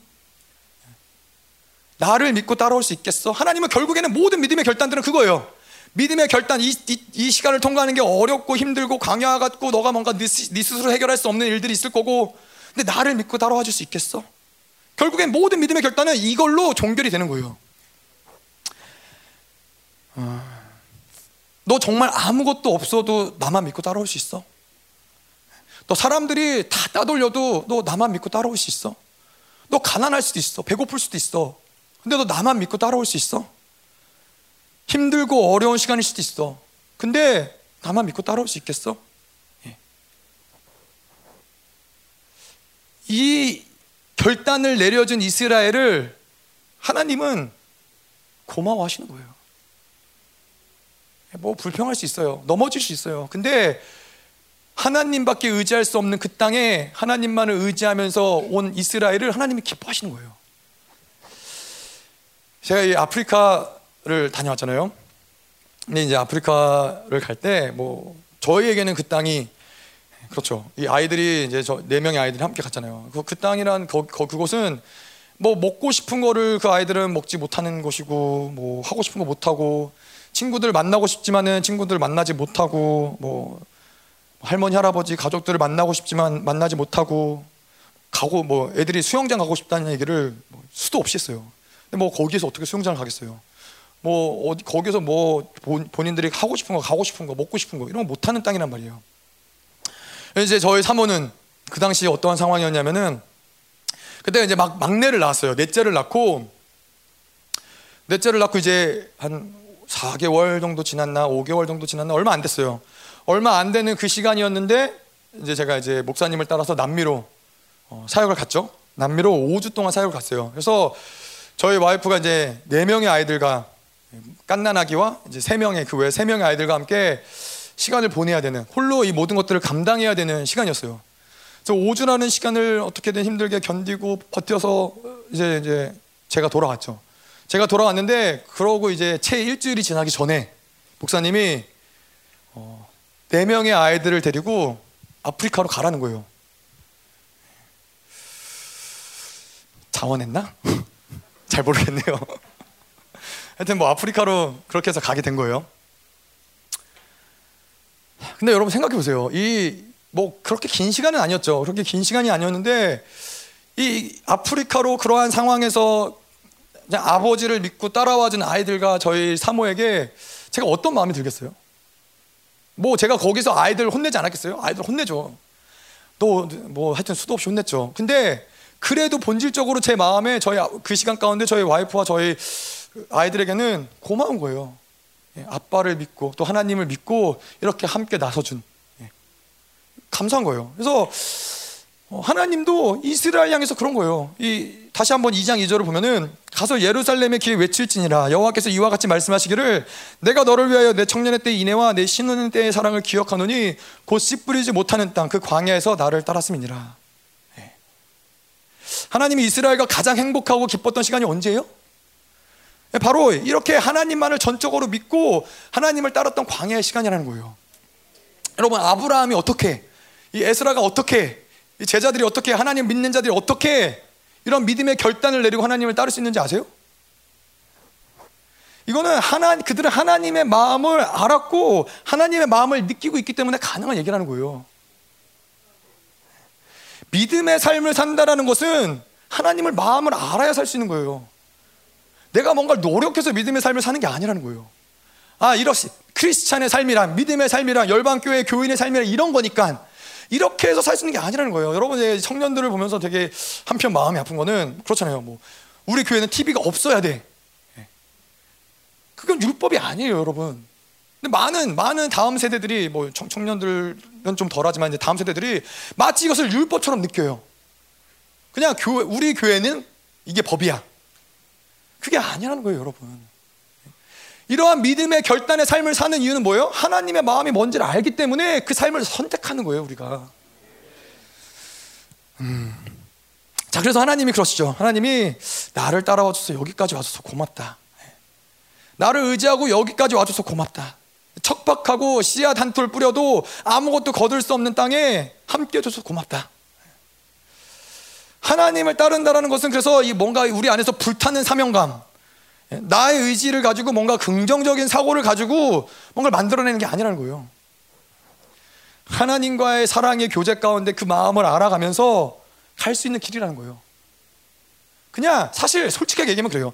내가 뭔가를 알아서 그래 이 길이 맞는 길이니까 이 길을 가야지가 아니라 그분과 교제하고 그분의 마음을 알고 그분의 사랑을 받아들이면은 그냥 나도 모르게 어디론가 가고 있는 거예요.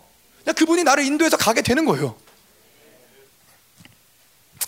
예, 여러분 도대체 이 우리가 뭐길래 이스라엘이 뭐길래 이 하나님이신 그분이 신이신 그분이 우리의 어려움을 이해하세요. 이 척박한 땅 내가 그 땅이 뭔지 알아. 너가 그 결단을 내릴 때 너가 어떠한 과정을 겪어야 되는지 내가 알아. 우리의 어려움을 이해하시고 그분을 따르는 것을 고마워하시는가? 도대체 우리가 하나님께 어떤 존재이길래? 계속 보죠. 2장 3절. 이스라엘은 여호와를 위한 성물 곧 그의 소산전 첫 열매이니 그를 삼키는 자면 모두 벌을 받아 재앙이 그들에게 닥치리니 여호와의 말씀이니라. 이스라엘은 여호와를 위한 성물 곧 그의 소산전 첫 열매라는 거죠. 결국 뭐 성물, 뭐 열매, 결국 뭘 얘기하는 거냐면은 거룩하게 구별됐다라는 거예요. 어, 하나님께 완벽하게 속해 있다. 구별됐다. 뭐 다 같은 얘기죠. 자, 그렇기 때문에 하나님께 속해 있기 때문에 이 하나님께 속한 것을 건드리려면 어떻게 해야 돼요? 네, 다니엘을 보면 그렇죠. 오사님들 얘기하셔. 다니엘을 쓰러뜨리려면 어떻게 해야 돼요? 하나님께 완벽하게 속한 다니엘을 쓰러뜨릴 수 있는 유일한 방법은 하나님을 쓰러뜨리지 않고 불가능한 얘기라는 거예요. 뭐 이, 이때 이때 당시에 바벨론과 페르시아와 막 정말 어마어마한 세계를 호령하는 제국들이 있었지만은 어떠한 제국도 다니엘을 건드릴 수는 없어요. 왜 그러냐면은 다니엘은 하나님께 속했고 어떠한 제국도 하나님을 건드릴 수 있는 제국은 존재하지 않기 때문에 그래요. 자 다시 말해서 이 첫 열매 하나님께 속한 자들 이스라엘은 어떠한 존재냐? 예, 하나님께 특별 우대를 받는 예, 하나님께 완벽하게 구별된 존재라는 거예요. 그 제가 이 열방교회에서는 한낱 부목사에 불과하죠. 그래서 한낱 부목사기 때문에 목양실에 함부로 들어가면 안 되죠. 큰일 나죠. 그래서 예, 목양실에 들어갈 수 있는 시간은 이제 일주일에 한 번 교역자 모임 할때 예, 들어가서 그냥 그게 교역자들 쭉 둘러 앉았을 때 이제 구석탱이에 이제 쭈그리고 앉아서 이제 잠깐 이제 있다가 끝나면 이제 나오는 그런 존재란 말이에요. 한낱 부목사에 불과한 예, 존재란 말이죠. 제가 부, 부목사 맞습니다. 제가 지난주 수요일 날뭐나 부목사 아니야라고 했다고 너무 그렇게 마음 쓰지 마시고 예, 열방교회 부목사 맞습니다. 그래서 한나 부목사에 불과한데 근데 제가 제 아버지의 교회 가면은 다른 얘기예요. 제 아버지에 가면은 저 목양실에 마음껏 들어가요. 아무 때나 문 열고 들어가서 들어 누워 있기도 해요. 거기 들어 누워 있으면은 권사님들이 이렇게 맛있는 거 과일 깎아가지고 저 먹으라고 갖다 주시고 저희 아버지만 먹을 수 있는 유일한 뭐 이렇게 몸에 좋은 약 뭐 이런 거 있잖아요. 뭐 이렇게 그런 거 홍삼이든 뭐든 뭐 그런 거 그런 거 저도 먹고 네. 제가 그런 존재예요, 여러분. 아 뭐 그렇다고 제가 영광스러운 교로 가겠다 이런 얘기 아닌 거 아시죠, 여러분 오해하시면 안 되고요. 여러분들 오해 안 하실 것 같은데 오해하실 분이 한 분 계신 것 같아서 제가 말씀드리는 건데. 뭘 얘기하는 뭘 얘기하는 거냐면은 세상이 아무리 우리를 깔보고 우습게 여겨도 하나님에게 우리는 어떤 존재다? 하나님에게 우리에게는 VIP라는 거예요. 우리는 하나님의 특별 우대를 받는 특별 대우를 받는 존재들이라는 거예요. 여러분 그러니까는 해볼 만 한 거예요. 이 세상이 뭐라 그러든 그게 무슨 상관이에요? 이 세상이 나를 어떻게 여기는 그게 무슨 상관이에요? 하나님께만 나아가면은 여러분 그렇잖아요. 이 목사님 뭐라 그러시냐면은 은혜의 보좌 앞에 나아가야 되는데 거기에 자리를 깔으래요. 거기에 자리를 깔고 거기에서 자고 먹고 뭐든 해도 괜찮다고. 예, 우리는 하나님 앞에 은혜 보좌 앞에 나아가서 자리를 깔고 눕고 무엇이든지 얘기할 수 있고 하나님이 그렇게 우리를 특별 대우해 주시는 존재라는 거예요. 예, 그러한 대우를 받는 자들이라는 거예요. 예, 뭐 도대체 우리가 어떤 존재인지 여러분 아직 모르시죠? 우리가 어떤 존재인지 모르시는 거예요. 이 우리 어떤 존재이길래 하나님이 우리를 이렇게 특별 대우를 해주시는 걸까? 나를 이렇게 존귀하게 여겨, 여겨주시는 이유가 뭘까? 이스라엘을 이렇게 존귀하게 여기시는 이유가 뭘까? 왜 그들을 첫 열매 구별된 하나님께 속한 예, 뒤에 보면은 이스라엘을 건드린 첫 열매를 건드리는 자들 하나님이 가만두지 않겠다 그러세요. 도대체 우리가 어떤 존재이길래? 예. 오늘은 이게 중요해요. 우리가 어떤 존재인가? 자, 그래서 이 글을 계속 보면은 글을 삼키는 자면 모두 벌을 받아 재앙이 그들에게 닥치리라 여호와의 말씀이니라. 이 하나님께 속한 이스라엘을 건드리기만 해봐라. 내가 가만히 있나 보자. 하나님 이런 말씀이세요. 하나님이 애굽에서 이스라엘을 건져내실 때도 뭐라 그러시냐면은 이 재앙들을 내리면서 이스라엘은 내 아들, 내 장자라. 그런데 내가 내게 이르기를 내 아들을 보내줘 나를 섬기게 하라라고 얘기해도 내가 보내주기를 거절하니 내가 내 아들 내 장자를 죽이리라. 하나님이 이스라엘 이 애굽에게 열 가지 재앙을 왜 내리셨는지 아세요? 하나님이 이 이들이 이스라엘 하나님께 속한 하나님의 장자 첫 열매 성물 성 성물이죠. 예. 이것을 내놓지 않고는 못 빼길 못 빼긴다는 거예요. 첫 번째 재앙이 와서 내놓지 않아? 그럼 두 번째 재앙이 오는 거예요. 두 번째 재앙을 와도 내놓지 않아? 결국에는 이 열 번째까지 가면서 하나님이 그 이스라엘을 결국에는 되찾아 오겠다는 거예요.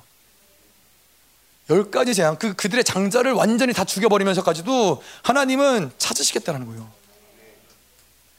여러분 이게 이게 하나님의 사랑이에요. 음, 불 같은 사랑, 예, 죽음보다 강인한 사랑. 하여튼 좀 볼 거예요. 그거는 나중에 또 볼 거예요. 하여튼 뭐 보죠. 자, 그런데 이제 재미난 건 뭐냐면은 하나님이 분명히 그를 삼키는 자면 모두 벌을 받아 재앙이 그들에게 닥친다. 하나님이 이스라엘을 어떻게 여기시는지, 어떻게 대우하시는지, 얼마나 특별한 존재로 대우하시는지 나, 표현된 거라면은 재미난 건 뭐냐면은 그렇게 얘기하신 하나님이 1장 15절, 뭐 그 이외에도 수없이 많이, 많이 말씀하시면은 1장 15절에 보면은 내가 북방 왕국들의 모든 족속들을 부를 것인지 그들이 와서 예루살렘 성문 어기에 각기 자리를 정하고 그 사방 모든 성벽과 유다 모든 성읍들을 치리라 여호와의 많이드나 네. 이들을 바벨론의 포로를 끌려가게 하고 북방의 나라들이 이들을 완전히 무너뜨리게 하고 진멸되게 허락하시는 분이 누구라고요? 하나님이라는 거예요. 재밌지 않아요? 분명히 그 이스라엘을 삼키는 자 내가 가만히 두지 않겠다. 그런데 하나님은 북방의 왕국들이 일어나서 너희를 삼킬 거라는 거 얘기하시는 거예요.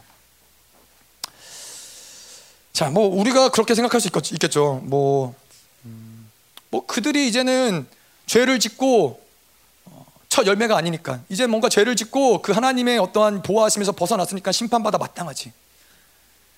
어, 그런 걸까요? 물론 뭐 그런 부분도 있겠죠. 근데 하나님의 사랑의 측면에서는 그렇게만 이해할 수 없다라는 거예요. 자, 하나님을 이스라엘을 하나님이 바벨론의 포로로 종살이하게 만드신 것이 하나님의 사랑이라면 도대체 어떤 사랑이죠? 이 우리를 고난과 고통 가운데서 분명히 하나님은 이걸 끊어내실 수 있는데 고통을 끝내주시지 않는 게 하나님의 사랑이라면은 그건 도대체 어떤 사랑이에요? 우리의 모든 아픔과 상처를 아시고 이것들을 즉각 해결해 주실 수 있는 그런 능력이 있으신 분이 그것들 해결해 주시지 않으세요. 이게 도대체 어떤 사랑이에요? 뭐 저한테 물어보신다면 저도 잘 몰라요. 하나님의 그런 완벽한 모든 깊은 사랑의 모든 것들을 제가 잘 알지 못하지만은 한 가지 조금 알겠는 건 있어요. 음, 제가 이제 네 명의 아이들이잖아요. 네 명의 아이들이 있다 보니까는 뭐 여기저기 사건 사고도 많고 문제도 많고 어려움들도 많, 많고 그러긴 하는데 어, 뭐 아이들이 자라다 보면서 그럴 수 있죠. 근데 이제 아이들이 예를 들어서 이제 뭐 어디 가서 왕따를 당하고 소외받고 두들겨 맞고 뭐 예를 들어서 그랬다 쳐요. 근데 그 얘기를 들으면은 부모의 마음이 어떻겠어요? 막 열불 나잖아요. 누구야? 아빠가 가줘? 아빠가 어? 말 좀 해줘? 아빠가 가서 한 대 때려줘? 막 어떻게든 이 열받는단 말이에요. 그래서 이거를 뭔가 해결해주고 싶은 마음이 올라온단 말이에요. 근데 그러다가 이제 기도를 하면은 어떤 기도가 올라오냐면은 이런 기도가 돼요. 하나님 내가 이 시간이 분명히 이 아이에게 너무나 힘든 시간인 걸 너무 잘 알아요. 근데 그리고 또한 이 시간이 부모인 저에게도 쉽지 않은 시간이라는 걸 하나님 너무나 잘 알아요. 근데 하나님 정말로 근데 이 시간을 이 아이가 이 시간을 하나님만을 의지하면서 통과했으면 좋겠어요. 근데 만약에 이 아이가 하나님을 만나지 못하고 이 시간을 통해서 하나님을 의지하지 않는다면은 마음은 아프지만은 그냥 이 시간을 피해가지 않게 해달라고. 그냥 이 시간을 종결 짓지 않게 해달라고. 그런 기도가 나오더라고요. 근데 그 이유가 뭔지 아세요?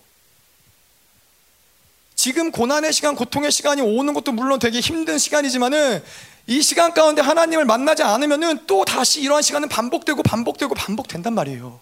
정말 어렵고 있는 시간이지만 어렵고 이왕 어렵고 있는 시간을 통과할 때 정말 우리 자녀들이 배웠으면 좋겠는 건 뭐냐면은 이때 하나님을 의지하는 걸 배웠으면 좋겠는 거예요. 다시 이런 고통의 시간이 와도 그때 그때는 정말 하나님을 의지하고 이 시간을 통과할 수 있도록. 하나님의 마음을 제가 다 알지는 못하지만은 이스라엘 향한 하나님의 마음도 그럴 거란 말이에요. 그들에게 분명히 이게 고난스럽고 고통스럽고 하나님에게도 이거 고통스러운 바라보는 하나님에게도 고통스럽지만은 근데 이 시간을 통과해야 될 이유가 분명히 있단 말이에요. 그냥 하나님이 고난을 끝내주시고 이 바벨론의 이 모든 왕국들에서 보호해주시고 피, 비, 껴가게 해주시고서는 해결될 수 없는 것들이 있단 말이에요. 이 시간을 통해서 만나야 될 하나님의 어떠함이 분명히 있단 말이에요. 자, 예, 하나님이 자신도 아파하시면서 예, 이렇게 고통스러운 시간을 통과하시면서 건너야 할 것들을 건너가게 하시고 예, 통과해야 될 것들을 통과하게 하시는 것이 이게 또한 하나님의 사랑이라는 거예요. 여러분 도대체 이 이스라엘이 어떤 나라이길래 어떤 존재길래 하나님이 건드리려는 자들을 그들을 건드리려는 자들을 진멸하시겠다라고 약속하시고 또 때로는 그분 스스로가 아파하시면서까지도 그들에게 우리를 내어주는가? 북방의 나라들 바벨론에게 이런 제국들에게 이스라엘을 넘겨주시는 하나님의 마음은 여러분 어떻겠어요? 그냥 뭐 하나님의 깊은 마음을 모르더라도 부모의 마음을 안다면 그 어떻겠어요? 그 예. 그렇죠. 자, 2장 4절 계속 보죠. 야곱의 집과 이스라엘의 집 모든 족속들아 여호와의 말씀을 들으라. 자, 뭐 야곱의 집과 이스라엘의 집이라는 것은 사실은 이 당시에는 이제 두 개 지파가 남, 뺀 나머지 북이스라엘 10개 지파는 이미 다 멸망 된 지 100년이라는 시간이 넘었어요. 아수르에게 이미 멸망당했죠. 그래서 이제 이 모든 혼혈 정책을 통해서 다 섞여져 버린 그런데 하나님은 야곱의 집, 이스라엘의 이스라엘의 집 이라고 부르시는 거예요. 예. 하나님 뭘 이야기하시는 거냐면은 하나님은 여전히 잊지 않고 있다라는 거예요. 100년이 지났는데 그분은 아직도 잊지 않고 있다라는 거예요. 이게 반대로 이야기하자면은 그들이 이제 곧 심판을 당할 거예요. 바벨론의 포로로 끌려갈 거예요. 그래서 이스라엘이란 나라, 남유다란 나라는 이제 존재하지 않을 거예요. 그럼에도 불구하고 나는 야곱의 집과 이스라엘의 집, 내가 너희들 열두 지파와 약속한 그 약속을 내가 잊지 않을 거라는 거예요. 자, 그래서 이 놀랍게 정말로 이제는 이 이스라엘이라는 나라가 완전히 역사 가운데 사라지죠. 근데 하나님의 약속은 사라지지 않았어요. 모든 사람들이 이스라엘이라는 나라를 잃어버렸을 때 그 약속은 여전히 존재해서 1948년도에 이스라엘이라는 나라가 재건됐어요. 여러분 하나님의 약속이라는 게 얼마나 위대해요. 역사를 가르고 모든 불가능함을 가르고 하나님이 성취케 하시는 것이 하나님의 약속이에요. 제가 뭐 지난주에도 말씀드렸지만 히브리서에서 약속이다, 언약이다, 맹세다, 유언이다. 약속만 봐도 하나님이 이러신데 이 모든 것들을 걸고 하나님의 생명을 걸고 내가 너희를 거룩하고 온전하게 하겠다. 하, 이게 어떻게 안 믿어지겠어요? 지금 내 상황이 그래서 지금 내 상태가 그래서 지금 나의 어떠함이 그래서 이스라엘을 보세요, 여러분. 유다를 보세요. 완전히 심판당해서 성전 잃어버리고 나라 빼앗기고 완전히 포로로 끌려가고 그럼에도 하나님의 약속은 죽지 않아요. 그게 하나님의 약속이라는 거예요. 자, 계속 보죠. 2장 5절. 나 여호와가 이와 같이 말하노라. 너희 조상들이 내게서 무슨 불의함을 보았기에 나를 멀리하고 가서 헛된 것을 따라 헛되이 행하였느냐. 예, 우리가 지금 하나님의 마음을 예, 알고자 하죠. 우리를 향한 하나님 마음이 무엇인지 알고자 하는데 어, 아까도 이야기한 것처럼 우리가 그분의 마음을 알든 알지 않든 우리는 때로는 그래요. 때로는 우리의 어떤 이 뭐 이방인이라서 그럴, 그럴지 모르고 그렇지만은 때로는 우리가 내가 느껴지지 않으면 마치 하나님도 감정이 없는 것처럼 느낄 때가 있어요. 모든 것들을 자꾸 나라는 존재를 통해서 하나님을 보려고 하는 것들이 있어요. 내가 이러니까 하나님이 이럴 거야. 아니면은 나는 느끼지 못하니까 하나님도 느끼지 못할 거야. 뭐든지 나를 중심으로 어, 이해하고 느끼고 판단하려는 기제들이 우리에겐 굉장히 자연스럽단 말이에요. 근데 유대인들은 그렇지 않대요. 뭐 저도 잘 모르겠어요. 유대인들은 모든 게 다 하나님 중심이래요. 그냥 아주 그냥 태생부터 태어날 때부터 말을 배우는 게 처음 다, 이 사용하는 모든 단어가 아이가 아니고 시래요. 그래서 뭐 우리는 이제 언어를 배울 때 뭐 나는 학교에 간다, 나는 뭐 밥을 먹는다 이렇게 하는데 뭐 이스라엘은 밥을 이, 이 배울 때뭐 어, 그는 우리를 뭐 우리에게 먹을 것을 주셨다.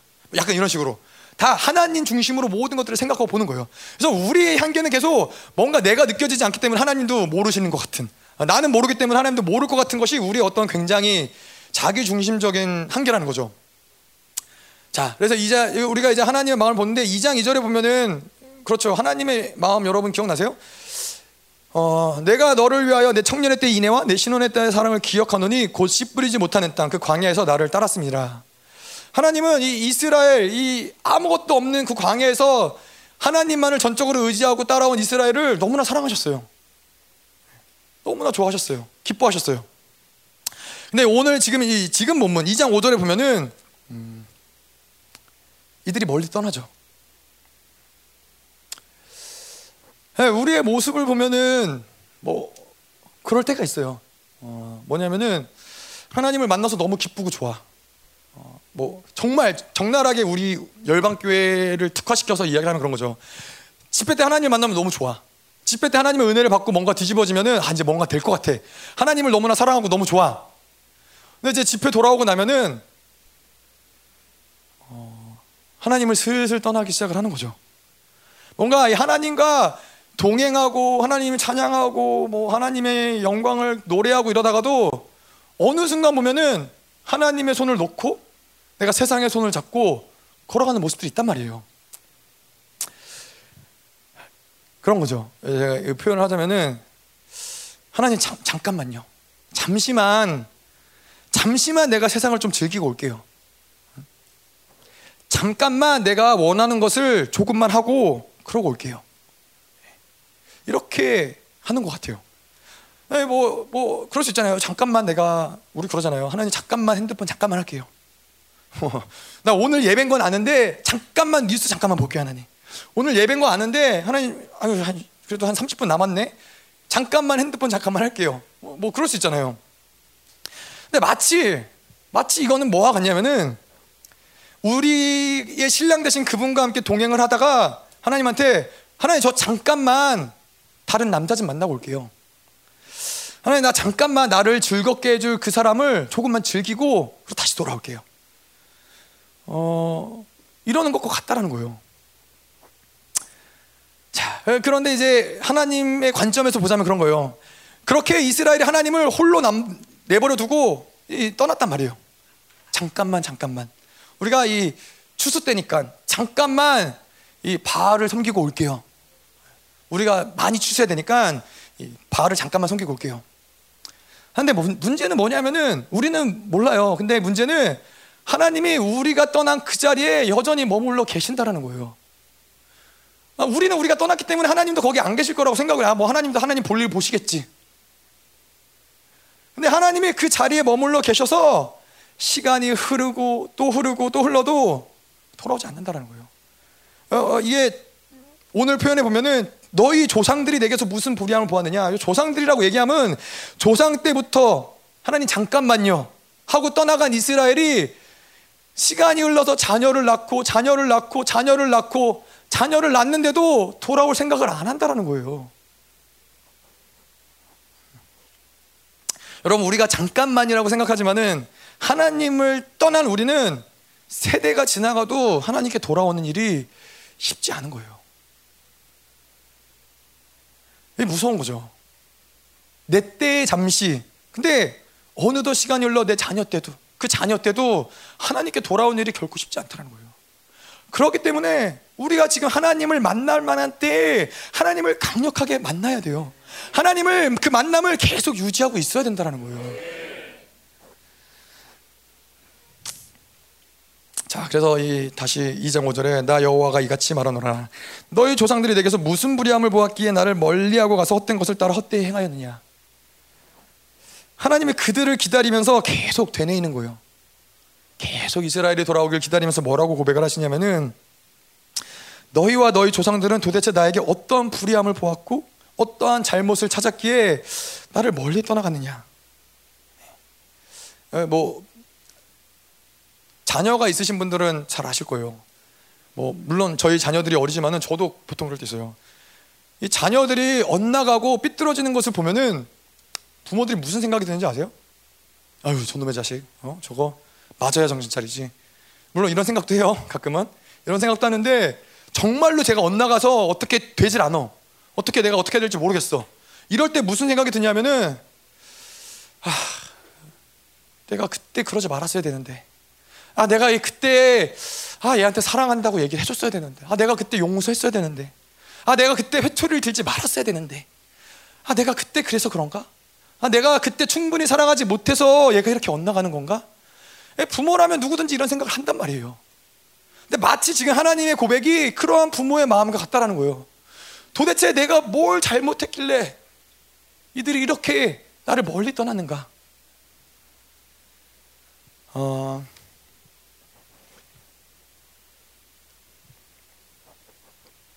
아모스 여러분 기억나시죠? 제가, 제가 기억하기로 아모스에서 들었던 것 같아요.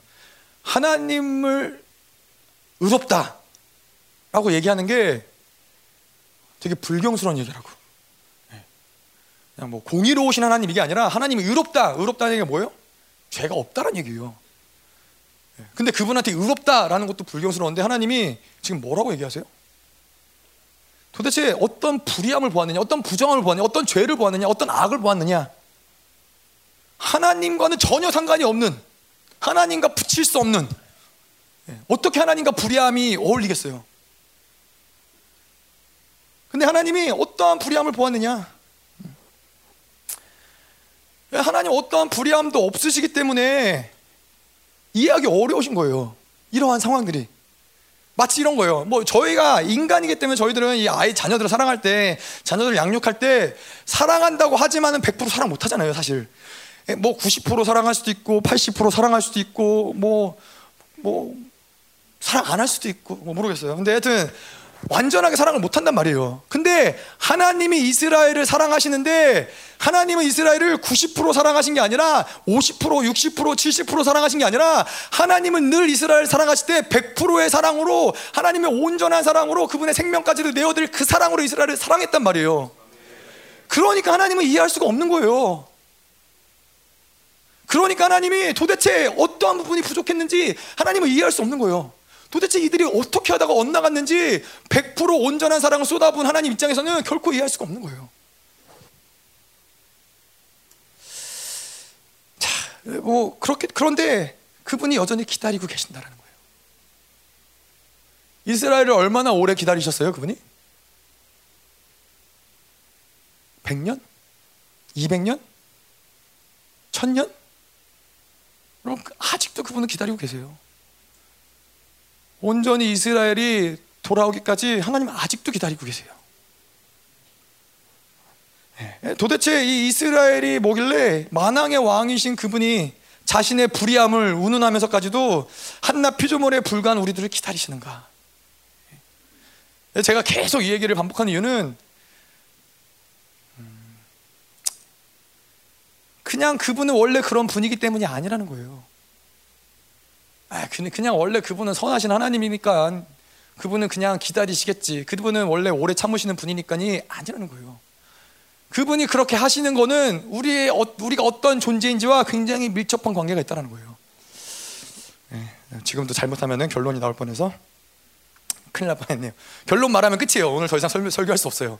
네, 여러분 기도하시는 거 아니죠? 네, 빨리 제가 그랬어요. 제가 이제 설교 준비하면서 설교 때 찬양하는 거를 제가 은근히 좋아하거든요. 왜냐면은 제 목소리는 잘 안 들리고 싱어들은 큰 소리로 싱어하고 그냥 큰 소리로 얘기해도 큰 소리로 찬양해도 뭔가 잘 부르는 것 같으니까 그래서 되게 좋아하는데 찬양을 하고 싶었는데 찬양이 생각이 너무 안 나는 거예요. 아, 무슨 찬양하지? 아 이제 뭐 좀 몇 번 하다 보니까는 생각이 안 나고 그러니까 그래서 내가 저희 사모가 이제 들어오길래 아, 찬양이 생각이 안 난다고. 그때 저희 사모가 뭐라고 하는지 알아요? 누가 기도했나 보지. 어? 찬양 인도하지 말라고 누가 기도했나 보지. 여러분 기도하시지 마세요. 아시겠죠? 제가 뭐 결론을 얘기하고 빨리 끝내도록 기도하시, 기도하시면 안 돼요. 특별히 특별히 그런 애들이 있더라고요. 음. 자, 그래서 어, 어디까지 했죠? 예. 자, 그래서 나를 멀리하고 가서 헛된 것을 따라 헛되이 행하였느냐? 그래서 헛되이 행하다라고 기록되어 있지만 사실은 헛된 존재가 됐다라는 뜻이에요. 가치 없는 존재가 됐다라는 뜻이에요. 예, 모든 영어 성경은 다 그렇게 번역되어 있는데 한, 한국어 성경은 헛되이 행하다라고 나와 있더라고요. 음. 자, 뭐 이거는 그냥 하나님과 가까이 가면 가까이 갈수록 우리의 존재는 예, 존귀한 자가 되는 거예요. 근데 하나님과 멀어지면 멀어질수록 우리의 존재는 허망한 존재가 되는 거예요. 뭐 이것도 그래요. 여러분 우리가 뭔가 노력해서 내가 열심히 나를 자아를 개발하고 투자하고 그래서 내가 뭔가 존귀한 자가 되는 게 아니라 우리는 피조물이에요. 우리는 그분이 우리를 어떻게 규정하느냐? 그분이 우리에게 어떤 용기, 용, 영광을 주느냐? 어떤 존귀를 주느냐가 우리의 존재를 결정하는 거예요. 그래서 우리는 그냥 그분께 가까이 가서 그분과 함께 살고 그분께 딱 붙어 있으면은 그게 우리의 존귀를 결정하는 거지 내 스스로 뭔가 노력해서 어떤 특별한 존재가 되려는 거 아니라는 거예요. 어, 얘가 제가 예전에도 나눈 적이 있는데 이 저의 큰 목회자로서 아니면 뭐 사역자로서의 큰 착각은 뭐냐면은 내가 열심히 노력해서 성장하면은 훌륭한 사역자가 훌륭한 목회자가 될 거라고 생각을 해요. 열심히 기도를 하고 열심히 뭐 사역을 해서 뭐 어떤 뭐 통변의 기술을 스킬을 늘리고 뭐 축사의 스킬을 늘리고 뭐 예언의 스킬을 늘리고 자꾸 연습해서 더 탁월하게 하고 이러면 우리가 그러면 그 정도 성장하면 아 그래 나는 이제 존귀한 아주 훌륭한 사역자 목회자가 됐어. 나는 그런 존재가 됐어라고 생각하는데 그게 아니에요 여러분 우리는 지금도 여전히 부족하지만 지금도 하나님만을 철저히 의지해야 사역이 가능한 존재고 예, 그때에도 뭔가 시간이 지르고 뭔가 이 사역의 어떤 이 스케일이 넓어져도 그때도 우리 하나님만을 의지해야 되는 존재인 거예요. 근데 우리의 연약함은 내가 노력해서 뭔가를 쌓아두면은 거기서 뭘 할 수 있을 거라고 생각을 해요. 하나님을 떠나서는 뭐든지 불가능한 존재예요. 예. 시간이 지나면서 우리 안에서 쌓여가는 건 뭐예요? 하나님을 붙잡는 손발력이 빨라지는 거예요. 하나님을 붙잡는 믿음이 더 커지는 거예요. 그게 변하는 변화되는 거지. 뭐가 내가 노력해서 내 안에서 뭔가를 이 스킬들을 쌓아서 우리가 더 편안한 존재, 더 탁월한 존재가 되는 게 아니라는 거예요. 자, 그래서 마찬가지로 오늘 말씀도 그런 거예요. 하나님이 우리가 하나님께 가까이 가면 가까이 갈수록 우리는 존귀한 자지만은 그분과 멀어지면 멀어질수록 우리는 허망한 존재예요. 예. 철저히 그분에게 의존하고 살아야 되는 예, 그런 존재라는 거죠. 자, 그런데 이 하나님과 딱 달라붙어서 사는 게 별로 어려운 일이 아니에요. 왜 어렵지 않느냐? 목사님이 이야기하신 대로 그분이 매일같이 우리를 찾아오셔서 우리 콕콕 찌르시는 거예요. 야, 오늘도 나랑 살자. 오늘도 나랑 함께 시간을 보내자. 야, 오늘도 나랑 놀자. 그분이 찾아오시는 거예요. 어, 제가 예전에 지금 생각이 나는데 중학교 1학년 때인가 축구를 엄청 좋아했어요. 축구를 좋아해서 학교 갈 때 축구 공을 차면서 학교로 학교 등교를 하고 예, 집에 올 때도 공을 차면서 드리블을 하면서 이게 집으로 오고 예, 그렇게 열심히 했는데 축구 선수가 되진 않더라고요. 근데 이렇게 막 되게 열심히 해서 어느 정도 그 축구를 향한 열심히 있었냐면은 새벽 5시에 일어났어요. 왜냐면은 어, 보통 수업이 8시부터 시작을 하는데 7시부터 8시까지는 조기 축구 아저씨들이 축구를 하더라고요. 그래서 나는 그 전에 나가서 축구를 해야겠다. 그래서 5시에 일어나서 이제 축구를 하러 가야 되는데 어, 혼자 가기 혼자 가면 할게 별로 없잖아요. 그래서 제 친구네 집에 가서 새벽 6시에 배를 누르고 축구하러 가자고. 매일 같이. 어, 처음에는 이제 이 친구가 깨어서 같이 나와서 했는데 나중에는 이 친구 피곤하니까는 안 일어나잖아요. 포기 없어서 포기하지 않았어요. 끝까지요. 엄마가 나오실 때까지 엄마가 나와서 막 욕을 하실 때까지 막 눌러가지고 얘랑 둘이 가서 축구를 하고 그런 거예요. 얘가 뭐 일어나기 어려웠겠지만은 누군가 와서 이렇게 계속 눌러주니까는 어쨌건 일어나는 거예요. 하나님과 살아가는 거는 그런 면에서 쉽다라는 거예요. 하나님이 오늘도 찾아오고 내일도 찾아오고 계속해서 순간순간 찾아오시면서 우리의 옆구리를 찌르면서 야 나랑 같이 놀자 나랑 같이 살자 나랑 같이 하자 어려우세요? 마음은 좀 어려울 수 있겠네요 그래서 이, 이 하나님과 동행하는 것, 그분과 가까이 사는 것은 그렇게 어렵지 않다는 거예요. 그냥 우리는 그분을 따라가고 그분과 함께 시간을 보내고 그분과 함께 동행하고 그분과 함께 교제하는데 어느 순간 우리도 알게 모르게 아주 특별한 존재가 되어 있다는 거예요. 하나님과 살아가는 거는 그런 거라는 거예요. 뭐 대단한 뭔가를 알고 대단한 뭔가를 하고가 아니라 그냥 그분이 찾아오실 때 아, 알겠어요, 주님. 알겠어요. 오늘도 주님과 함께 시간을 보낼게요. 예, 그냥 그분의 방문을 받아들이고 그분과 함께 살아갈 때 어느 순간 우리는 놀라운 존재로 변화돼 있다, 변화돼 있다는 거예요. 자, 어, 뭐 이스라엘이라는 존재가 도대체 어떤 존재길래? 지금쯤 들으면 좀 지긋지긋하시죠. 도대체 언제까지 저거 할, 건, 할 건가? 근데 죄송해요. 이거 결론 날 때까지 할 거예요. 도대체 이스라엘이 뭐길래 그분이 매일같이 우리를 찾아오셔서 야 나랑 같이 살자. 오늘도 나랑 살자라고 하시는가? 네. 다 우리의 존재로 풀어보자는 거예요. 이 모든 질문들을. 자, 계속 보죠. 어, 예레미야 2장 6절. 그들이 우리를 애굽 땅에서 인도하여 내시고 광야 곧 사망의 구덩이 땅 건조하고 사망의 그늘진 땅 사람이 그곳으로 다니지 아니하고 그곳에 거, 사람이 거주하지 아니한 땅을 우리가 통과하게 하시던 여호와께서 어디 계시냐라고 하고 말하지 아니하였도다. 자 여기서 이 애굽 땅에서 인도하고 광야 곧 사막과 구덩이 땅 건조하고 사망의 그늘진 땅 뭐 이렇게 얘기하잖아요. 하나님이 이 이스라엘의 이 지난 모든 광야의 여정, 이런 모든 굴곡들, 광야가 어떠한지, 이러한 광야에 가면 어떠한 땅이 있고, 이러한 땅들이 있고, 이들이 어떤 땅들을 통과했는지 어떻게 그렇게 속속들이 잘 아시죠? 뭐 전능하신 하나님이니까, 전지하신 하나님이니까 어떻게 그렇게 잘 알아요? 광야에서 그 시간을 그들과 함께 동행하고 예, 함께 했기 때문이에요. 여러분 그 제가 시편 139편인가 하나님이 아신다라고 얘기할 때 그 공부하다, 연구하다 이런 얘기 기억나세요? 목사님 얘기하셨던 거? 그거는 하나님이 우리를 경험해서 아신다는 얘기예요. 마찬가지로 오늘도 이 광야에 대해서 이스라엘의 광야에 대해서 하나님이 이런 구체적인 설명을 하실 때는 전지하시기 때문에 이분이 아신다라는 게 아니라 그분이 광야에서 이들과 함께 동행하고 교제하고 이 함께 시간을 보냈기 때문에 하나님이 이렇게 이야기하실 수 있다는 거예요. 그 길을 걸어가 본 사람은 알수 있는 어떤 이 디테일인 거죠. 어, 제가 이 결혼을 하고 이제 저희 아내랑 산 지 벌써 10년이라는 시간이 지나서 11년, 11년이라는 시간을 향해서 가고 있죠. 근데 이 안, 결혼하고서 이제 아내랑 살면서 굉장히 여러 가지 뭐다 어, 어, 좋아요. 네, 티가 났나요? 다 좋은데 다 좋은데 특별히 더 좋은 것이 한 가지가 더 있다면 뭐냐면은 예, 뭔가 이, 이 10년이라는 시간 동안 동고동락을 하면서 함께 산전수전을 겪었던 그런 누군가가 사랑하는 누군가가 있다라는 게 굉장히 특별한 의미가 있더라고요. 제가 여러 가지 뭐 사건들을 있었지만은 뭐 미국에서 정말 가난하고 어려울 때 결혼하고 정말 어, 결혼하기 전에도 가난했고 결혼하고 나서도 가난했지만은 결혼하고 나서 정말 가난해서 저 이렇게 뭐 어디 가서 짜장면을 중국집에 가면은 짜장면 하나 시켜놓고 이제 둘이서 나눠 먹었거든요. 어, 짜장면 미국이었거든요. 미국이었는데 짜장면을 하나 시켜놓고 나눠 먹기 때문에 늘 고민이 많았어요.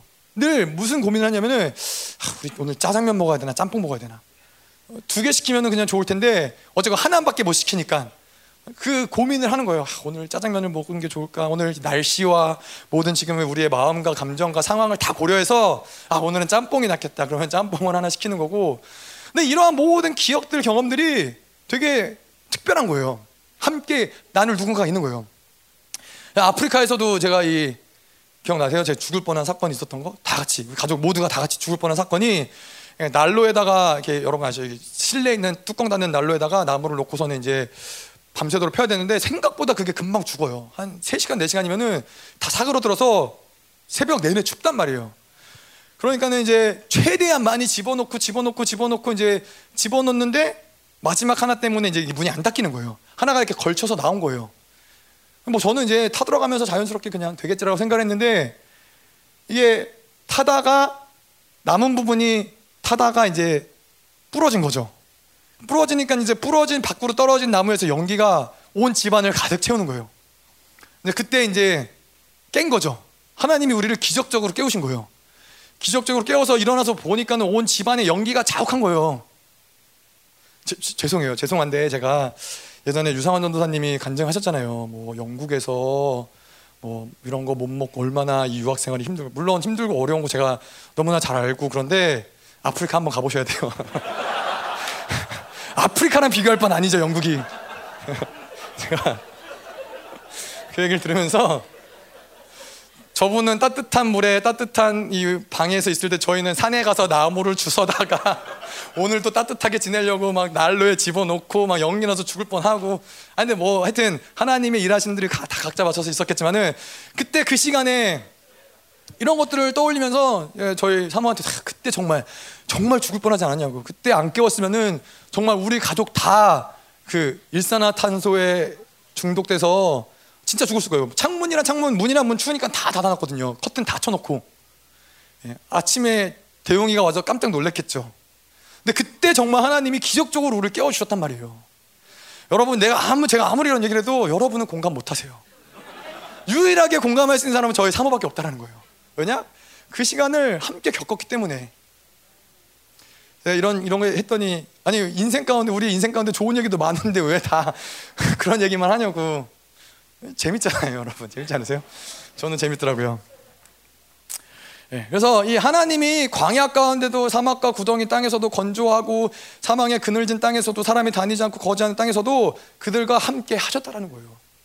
네, 그때 거기에서 어떤 일이 있었는지, 그때 너희들이 야 너네 어떤 불평했는지 아냐? 야 그때 내가 너희들한테 어떻게 어떠한 기적과 이적을 행해서 너희를 건져냈는지 아냐?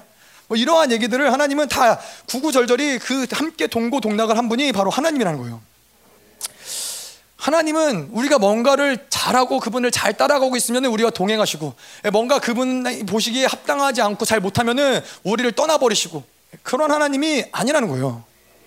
어떤 어려움에도 어떤 고비에도 어떤 힘든 시간에도 그분은 한 번도 이스라엘을 떠난 적이 없어요. 70년이라는 포로 생활 동안 하나님은 그들과 함께 하셨어요. 예, 하나님 이 이스라엘 백성이 예루살렘을 돌아오니까 그때 하나님도 이스라엘 백성과 함께 동행 도, 돌아오셨어요. 우리의 인생의 어떠한 순간에도 그분이 우리를 떠나 계신 적이 없으세요. 자, 근데 뭐 우리는 가끔 그렇게 생각할 때가 있어요. 근데 하나님 정말 제가 힘들 때 있잖아요. 그때 인생 가운데 가장 힘들었어요. 그때 하나님 도대체 어디 계셨어요? 마치 그때 하나님이 안 계셨던 것처럼 여길 때가 있단 말이에요. 그 뭐 발자국 얘기 여러분 아시잖아요. 네 개의 발자국이 이 모래사장을 가다가 예, 그래서 아 하나님과 나와 함께 동행하는 거구나. 근데 이제 발자국 두 개가 없어져요. 없어진 걸 보면서 아, 이 시간을 잘 볼, 살펴보니까 돌아보니까는 내 인생에 가장 어려웠던 순간이야. 근데 그때는 발자국이 두 개밖에 없어. 그래서 하나님 따지는 거죠. 아니 하나님 왜 내 인생에 가장 어려웠던 순간에는 왜 당신이 날 떠나 계셨어요? 근데 자세히 보니까는 하나님 뭐라 그러시냐면은 그 두 개의 발자국이 너의 발자국이 아니라 나의 발자국이라는 거예요. 하나님이 그들을 등에 들러엎고 그 길을 하나님이 가셨다는 하나님이 직접 인도하셨다는 거예요. 예, 여러분이 그 어려운 시간, 고통스러운 시간, 고난스러운 시간에 하나님이 우리와 함께하지 않으셨던 게 아니라 우리가 그 가장 어렵고 힘들고 고난받고 깨지는 그 순간 하나님 우리와 함께 하셨어요. 근데 그 하나님을 하나님과 우리와 함께한 하나님을 보지 못했기 때문에 그 시간이 우리에게 상처가 된 거고 아픔이 된 거고 묶임이 된 거예요. 그래서 여러분 상처 치유할 때 하나님이 가장 많이 말씀하시는 게 뭔지 아세요? 야, 내가 그때 너와 함께 있었어. 너가 가장 힘들고 어렵고 고통스러울 때, 야, 나도 그 자리에 너와 함께 있었어. 이게 우리에게 위로가 되는 거예요. 나는 혼자라고 생각했는데, 하나님이 계시지 않았던 게 아니라, 뭐 무슨 이유에서든 내가 그 고난에 빠져 있었든, 내가 하나님을 불신했든, 하나님이 함께 하심을 보지 못한 거예요. 뭐 저의 인생을 돌아봐도 마찬가지예요. 예. 제가 모태 모태 때에도 하나님이 함께 계셨고 예, 제가 이 아기 때에도 지난번에 얘기했던 것처럼 방에 혼자 나를 덩그러니 남겨두고 젖병 하나 물려놓고서는 예, 자기네들 죄송해요 자기네들 즐겁게 과일 먹고 TV 보고 뭐 즐겁게 놀 때 저 혼자 방에서 어, 그럴 때에도 하나님은 함께 계셨다라는 거예요. 제가 이 홀로 미국에 있을 때에도 군대 갔을 때에도 아프리카에 있을 때도 하나님은 항상 저와 함께 하셨다는 거예요. 제가 이 지난번에 목회자 집회할 때 상처 치유를 하나님이 되게 많이 해주신 게 있는데 제가 한번 뭐 중보 때는 간증을 나눴었어요. 제가 이 졸업할 때 설교 때도 했었나 모르겠는데 하여튼 졸업식을 하는데 중학교 졸업식 부모님이 안 계셨고 사실 중학교를 졸업 못했고 미국을 하는 바람에 고등학교 졸업식 때도 부모님이 안 계셨고 어, 대학교 졸업할 때도 부모님이 안 계셨고 신학교를 졸업할 때도 부모님이 안 계셨고 목사 안수를 받을 때도 부모님이 안 계셨어요. 그러니까 저는 몰랐는데 그게 저에게는 큰큰 상처였던 것 같아요. 어떤 상실감. 나의 인생의 가장 중요한 순간 군대 입대할 때도 그분 안 계셨고 제대할 때도 부모님 안 계셨고 나의 인생의 정말 중요한 그 순간에 부모님이 계시지 않은 거예요. 근데 이번에 제가 얼마 전에 뭐 이번인가 작년인가 모르겠는데 목회자 집회할 때 상처 치유를 하나님 해주시면서 그 환상을 보여줬어요. 제가 뭐 졸업 가운을 입고 이렇게 앉아 있는데 많은 사람들이 이제 부모님이 와서 뭐 가족들이 와서 막 축하해주고 안아주고 사진 찍고 이러는데 저 혼자 코너에 덩그러니 앉아서 이 졸업 가운을 입고 앉아 있는 거예요. 늘 늘상 있었던 일이죠. 늘상 있었던 일인데 환상 속에서 그때 하나님이 예수님이 저에게 다가오셔서 저를 일으켜 세우고 저를 안아주시는 거예요. 그 환상을 보면서 엉엉 울었어요. 제가 막 울면서 아 하나님이 그때도 함께 계셨구나.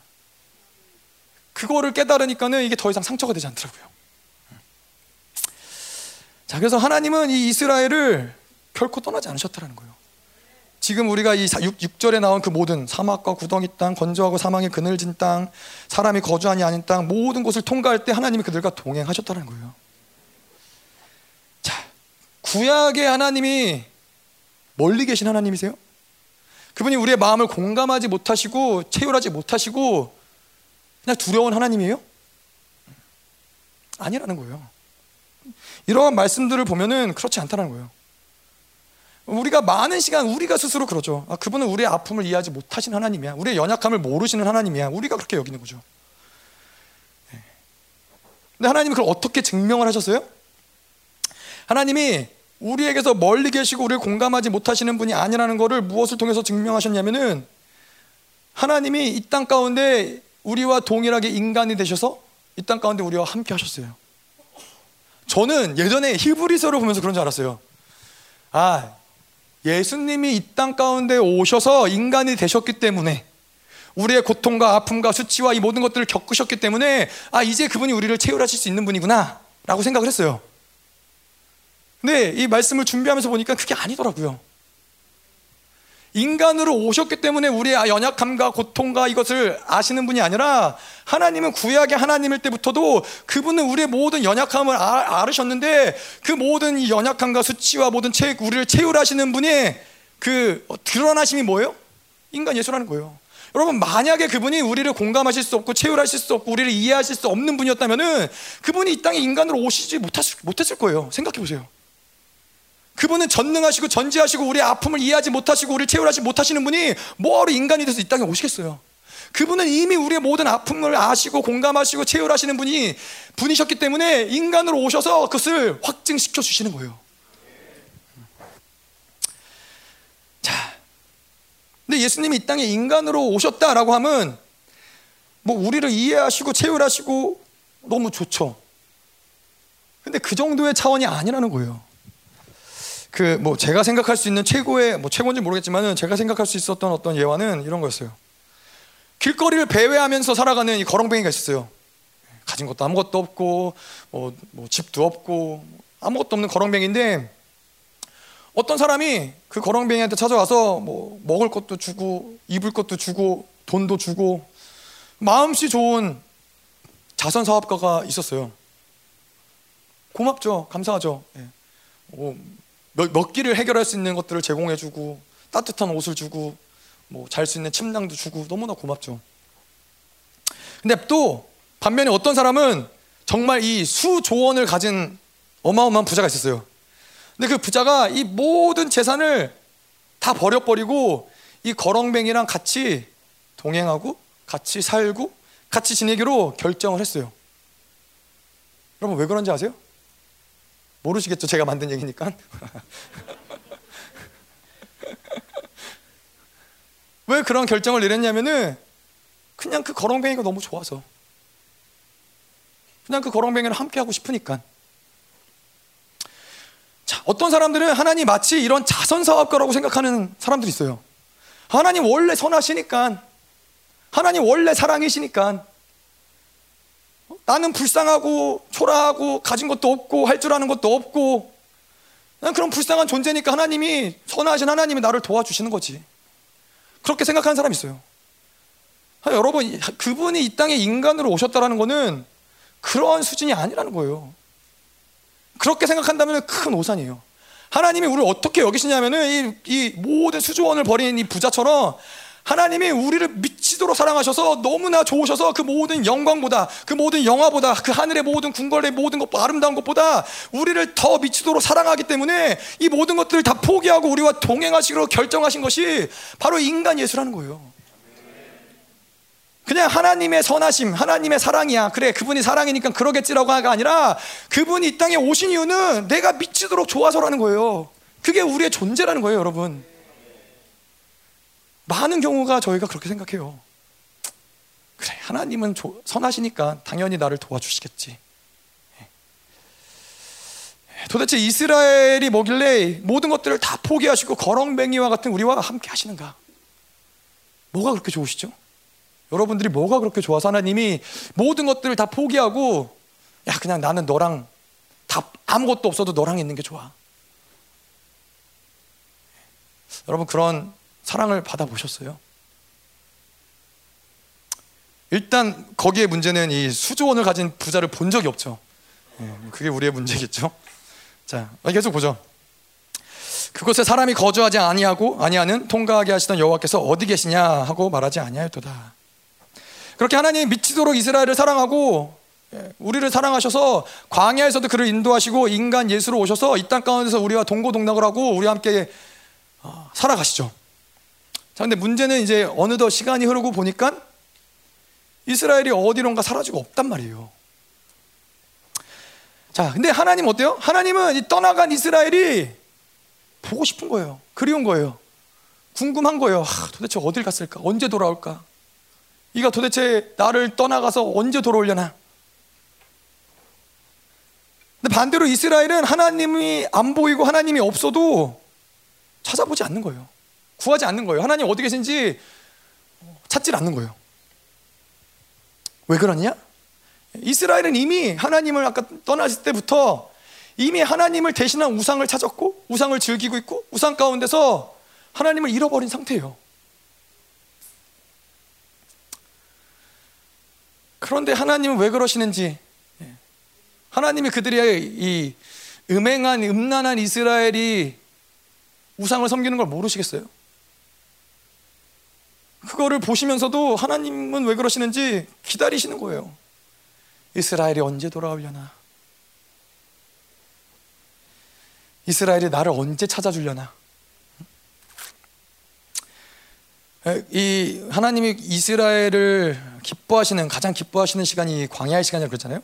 광야의 시간에는 그랬어요. 이스라엘이 무슨 일만 있으면 하나님을 찾았어요. 기억나세요? 마실 물이 없으면 하나님한테 나아가고 먹을 게 없으면 하나님께 나아가고 적군을 만나면 하나님께 나아가고 뭐 그게 불평이 됐든 뭐가 됐든 하나님밖에 나아갈 데가 아무 데도 없었어요. 그래서 이들은 하나님께 나아갔단 말이에요. 지체 없이. 그러면 하나님이 지체 없이 달려와서 이스라엘을 도와줬어요. 그게 하나님이 기뻐하는 하나님과 이스라엘의 관계라는 거예요. 자, 그런데 지금 이 남유다는 어떠한 시간이에요? 이제 바벨론의 포로로 끌려가기 직전이에요. 망해서 이제 죽게 되기 직전이에요. 그런데도 이들은 하나님을 찾지 않아요. 자, 이, 이 목사님이 뭐 인간 예수 얘기하실 때도 그런 거 얘기하잖아요. 정말로 하나님의 능력이 없고 할 수 없고 도, 도와줄 수 없어서 못 도와주는 것도 뭐 그것도 마음 아프겠죠. 근데 도와줄 수 있어. 그럴 능력이 있어. 구원할 수 있어. 힘도 있어. 모든 게 있는데 모든 게 있음에도 불구하고 도와줄 수 없는 그 아픔이 뭔지 아냐고. 근데 지금 하나님의 마음이 그런 거예요. 이스라엘이 자기를 찾기만 하면은 하나님이 짜잔하고 나타나서 이 모든 이 이들을 삼키려는 모든 원수들을 짓밟을 수 있고 그들을 구원하실 수 있고 그들을 도와줄 수 있는데 문제는 뭐냐? 하나님을 찾질 않는 거예요. 하나님을 찾지 않아서 죽어가는 이들을 보면서 하나님의 마음이 어떻겠어요, 여러분? 나를 찾기만 하면 얘네들을 내가 살려줄 수 있는데 나에게만 나오면 내가 얘네들을 구원해 줄 수 있는데. 그런 이스라엘 보면서 하나님의 마음이 찢어지시는 거죠. 도대체 이 이스라엘이라는 이 존재가 뭐길래 떠날 놈이 떠난 거죠? 떠날 놈이 떠난 거예요. 그렇게 폐역하고 악하고 하나님 말도 지지리도 안 듣고 하나님께 배신을 때리고 떠나 마땅할 놈이 떠난 건데 하나님은 여전히 하, 왜 그들을 지켜주지 못해서 보호해주지 못해서 도와주지 못해서 하나님 안달이 나신 거예요. 왜 나를 찾지 않느냐? 왜 그들은 나한테 여호와께서 어디 계시냐고 말하지 아니하였도다. 2장 7절 내가 너희를 기름진 땅에서 인도하여 그것의 열매와 그것의 아름다운 것을 먹게 하였거늘 너희가 이리로 들어와서는 내 땅을 더럽히고 내 기업을 역겨운 것으로 만들었으며 이스라엘의 광야의 시간이 굉장히 하나님과 동행하고 아름다운 시간이었죠. 근데 이게 이게 끝이 아니라는 거예요. 하나님이 이들을 향한 계획은 이게 끝이 아니라는 거예요. 이들을 향해서 하나님이 무엇을 준비했어요? 약속한 땅에 아름다운 열매를 준비하시고 아름다운 소산을 준비하시고 이들이 오기만 하면 하나님이 이들을 기쁘게 해줄 많은 것들을 이미 다 준비해 놓으셨어요. 하나님과 살아가는 거는 그런 거죠. 하나님 목사님이 그랬어요. 이미 다 주시고 시작을 하는 거라고. 하나님의 마음이 그런 거예요, 여러분. 그냥 아, 너 잘하나 보자. 너 잘하니까 그때 뭔가 좋은 걸 줄 게가 아니라 이미 줄, 좋은 것들을 다 예비해 두신 거예요. 다 이미 우리에게 주시고 시작을 하는 거예요. 어, 저는 가끔 이제 어, 그럴 때가 있어요. 우리 자녀들이 뭐 집회를 가든 어디 오랜 시간 갔다 돌아오기 전에 맛있는 걸 잔뜩 준비해 놓고 얘네들이 기뻐할 만한 선물을 잔뜩 준비해 놔요. 오랜 시간 떨어져 있다 짜잔하고 들어왔을 때 뭔가 얘네들이 기뻐하는 그 모습을 보고 싶은 거예요. 근데 하나님이 지금 이스라엘 향해서 그런 거예요. 광야의 시간에 함께 동행한 때도 너무 기뻤지만은 그 아름다운 땅에 들어갔을 때 그들을 향해서 최고의 것, 최고의 아름다운 것, 최고의 좋은 것들을 이미 준비를 다 해놓으시고 기다리시는 거예요. 자, 뭐 예수님도 마찬가지죠. 예수님 오심도 그런 거예요. 우리를 미치도록 사랑해서 그 거렁뱅이 같은 아무것도 없는 뭐 할 수 있는 것도 아무것도 없는 거렁뱅이 같은 우리를 너무나 좋아하시고 너무나 사랑하셔서 인간이 되셔서 우리와 동행을 하시죠. 근데 그 정도의 감격이 우리가 기대하는 감격이 아니라는 거예요, 여러분.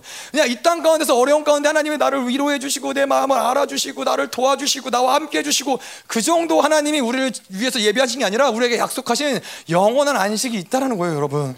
하나님이 야 그게 전부가 아니야.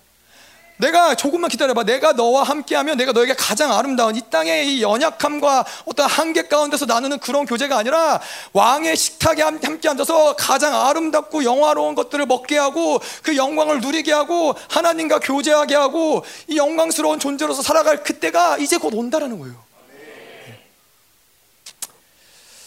네, 도대체 이스라엘이라는 나라가 뭐길래 항상 하나님은 최고만을 주시고 최고만을 약속하시고 최고로 대우하시는가? 우리 여기 앉아 계신 모든 분들을 향한 하나님의 최고의 것들을 계획하고 계시고 준비하고 계시고 예비하셨다는 거예요. 그게 바로 하나님의 선하심이라는 거예요, 여러분. 고통의 시간, 고난의 시간, 힘든 시간들을 어떻게 통과하느냐? 선하심을 믿기 때문에 그래요. 광야의 시간을 어떻게 통과하느냐? 이 시간이 끝났을 때 하나님이 나에게 주실 최고의 선한 것들, 최고의 선하신 것들, 아름다운 것들이 기다리고 있는 것을 보는 거예요. 하늘의 본향을 보는 거예요. 이 땅의 것들이 그래서 이 시간들이 문제가 되지 않는 거죠. 아멘. 자, 너희가 이리로 들어가서는 내 땅을 더럽히고 내 기업을 역겨운 것으로 만들었으며 자, 이 광야의 시간을 통해서 하나님은 광야에서 아무것도 없는 이 뭔가 소산을 낼 수 없는 그 땅 가운데서도 하나님은 그 시간 가운데서도 가장 아름다운 것으로 이들을 먹이시고 이들을 보호하시고 지키시고 하나님의 존귀를 준 자들이에요. 자, 근데 이제 약속의 땅에 그들이 들어가죠. 근데 약속의 땅에 들어가서 그곳에서 부정한 자들을 만나고 부정한 것을 먹고 예, 부정한 자들과 함께하고 이 우상을 섬기면서 삽시간에 순식간에 이 부정함들이 온 이스라엘에 퍼져나가서 뭐라 그래요? 땅도 부정해지고 그 기업도 역겨워져요. 하나님 마음이 얼마나 아프시겠어요. 그렇게 그 사랑하는 자녀들이 돌아오기를 기다리고 기다리고 기다렸는데 그래서 좋은 것들 다 예배두고 야, 우리의 자녀들이 돌아오면 이걸 내가 다 족버려야지. 그들이 얼마나 즐거워할까? 이 가운데서 얼마나 누리고 기뻐할까? 근데 이들이 돌아와서 이 모든 것들이 아직 제 누리기도 전에 다 썩어져 버린 거예요. 하나님 마음이 얼마나 아프시겠어요. 광야에 이전부터 하나님 이걸 잘 준비해 놓고 기다리고 계셨는데 여러분 우리가 왜 세상과 혼합될 수 없는지 알아요? 왜 세상과 함부로 섞일 수 없는 게 알아요? 왜 우리가 이 거룩을 지켜야 되는지 알아요? 우리는 그런 하나님의 존귀한 아름다운 것들을 먹고 입고 그 존귀한 대우를 받은 자들이기 때문에 그래요. 왕의 진미를 먹은 자들이기 때문에 그래요. 하나님의 이 놀라운 진리를 먹은 자들이기 때문에 세상의 것들과 함부로 섞일 수 없다라는 거예요. 이 부정한 것들과 함께 섞일 수 없다라는 거예요. 계속 보죠. 2장 8절. 제사장들은 여호와께서 어디 계시냐 말하지 아니하였으며 율법을 다루는 자들은 나를 알지 못하며 관리들도 나에게 반역하며 선지자들은 바알의 이름으로 예언하고 무익한 것들을 따르느니라. 자, 뭐 백성들이 하나님을 떠나는 것도 사실 마음이 아프죠. 아, 근데 이 제사장들, 관리들, 선지자들 이들은 뭐요? 하나님의 최후의 보루라는 거예요. 백성들이 아무리 배역해도 이들을 깨우고 이들에게 이들 귓가에 소리를 지르고 다시 하나님께 돌이키게 해야 될 사명이 있는 자들이 바로 이 제사장들이고 이런 선지자들이고 이런 리더들인데 이들 이들마저도 폐역해져 버린 거예요. 하나님의 최후의 보루, 하나님의 마지막 히든 카드 이것마저 다 무너진 거예요. 이스라엘을 지킬 수 있는 이스라엘에게 하나님의 마음을 알려줄 수 있는 유일한 통로 하나님의 마음이 어떻겠어요, 여러분? 죄송해요. 계속 똑같은 얘기. 하나님의 마음이 어떻겠냐 물어보는데 하나님의 마음이 어떻겠어요? 이스라엘 향한 하나님의 마음이 어떻겠어요? 이젠 정말 선지자들까지 폐역해 버리니 이젠 정말 제사장까지 이 모든 관리들까지 다 폐역해져 버렸으니까 하나님 마음이 어떻겠어요? 비통하신 거예요. 여러분 이 마지막 시대의 열방교회 열방교회는 하나님의 최후의 보루예요. 열방 교회를 향한 하나님의 마음이 어떻겠어요? 죄송해요. 네, 그, 그 얘기밖에 나오질 않네요. 하나님 마음이 어떻겠어요, 여러분? 하나님이 열방교회를 얼마나 존귀하게 소중히 여기겠어요? 이 모든 세상이 이제는 정말 세상과 교회와 구분이 안 갈 정도로 혼합되어지고 하나가 되어져 가고 이러는 상황 가운데 여기에 진리가 있다. 여기에 생명이 있다. 너희들은 일어나야 된다. 깨어나야 된다. 이게 진리다. 이게 교회다. 하나님의 최후의 보를 보면서 하나님 마음이 어떠시겠냐고요. 그게 바로 우리가 혼합되어질 수 없는 썩어질 수 없는 부정한 것을 만질 수 없는 이유라는 거예요. 하나님이 우리를 어떻게 기르셨는데요? 어떤 진리를 먹이셨는데요? 하나님이 어떤 이 왕의 진미를 먹이면서 우리를 기, 기르셨는데요? 자, 이 세상에 어떠한 풍파가 어떠한 솔 난리와 소문이 몰려와도 결코 흔들리지 않는 하나님의 거룩한 보루가 되길 원합니다. 아멘. 2장 9절 계속 보죠. 그러므로 내가 다시 싸우고 너의 자손들과도 싸우리라. 여호와의 말씀이니라. 왜 하나님이 이스라엘과 싸우시고 또 그 자손들과도 싸우시겠다고 하세요? 끝나서 이제는 심판이다. 너희들 끝났다. 예, 그게 하나님 뜻이에요. 이제 싸우겠다라는 게. 뭐 그렇게 말씀을 보시는 분이 있다면은 음, 하나님의 마음을 모르는 거죠. 어, 아가서에 보면은 8장 6절에 보면은 그런 말이 나와요. 사랑은 죽음같이 강하고 질투는 수월같이 잔인하며 불길같이 일어나니 그 기세가 여호와의 불과 같으니라. 예. 여러분 죽음이라는 게 뭐예요? 죽음이라는 거는 이 세상의 모든 것들을 다 삼켜버리는 거예요. 사람이 됐든 동물이 됐든 뭐 살아 숨쉬는 모든 것들을 다 삼켜버리는 거예요. 죽음이 삼켜버리면은 끝이에요.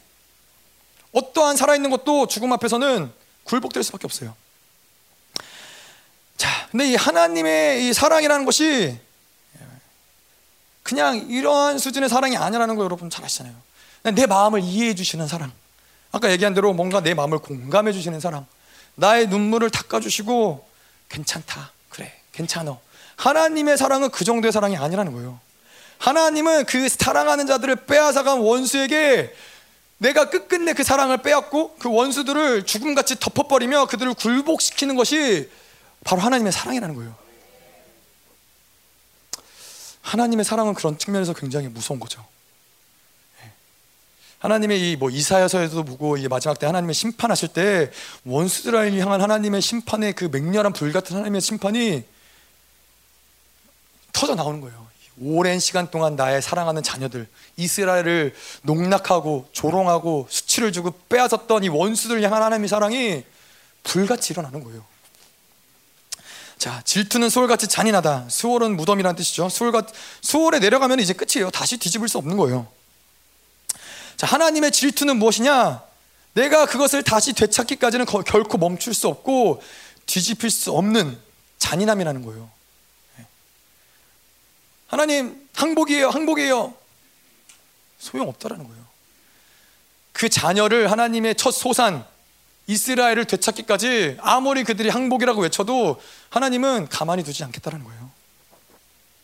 제 예전에 어떤 이, 누구 어떤 청년에게 들은 얘기예요. 어떤 그 열방교회 다니는 목사님이 계셨는데 열방교회 다니던 목사님, 열방교회 이제 목, 목, 부목사로 계시던 목사님이 계셨는데 뭐 제가 있을 때 계시던 분은 아니에요. 그래서 저는 개인적으로는 잘 모르는 분이에요. 근데 열방교회에 계시면서 그런 생각을 많이 했대요. 아, 열방교회가 다 좋은데 사랑이 없어.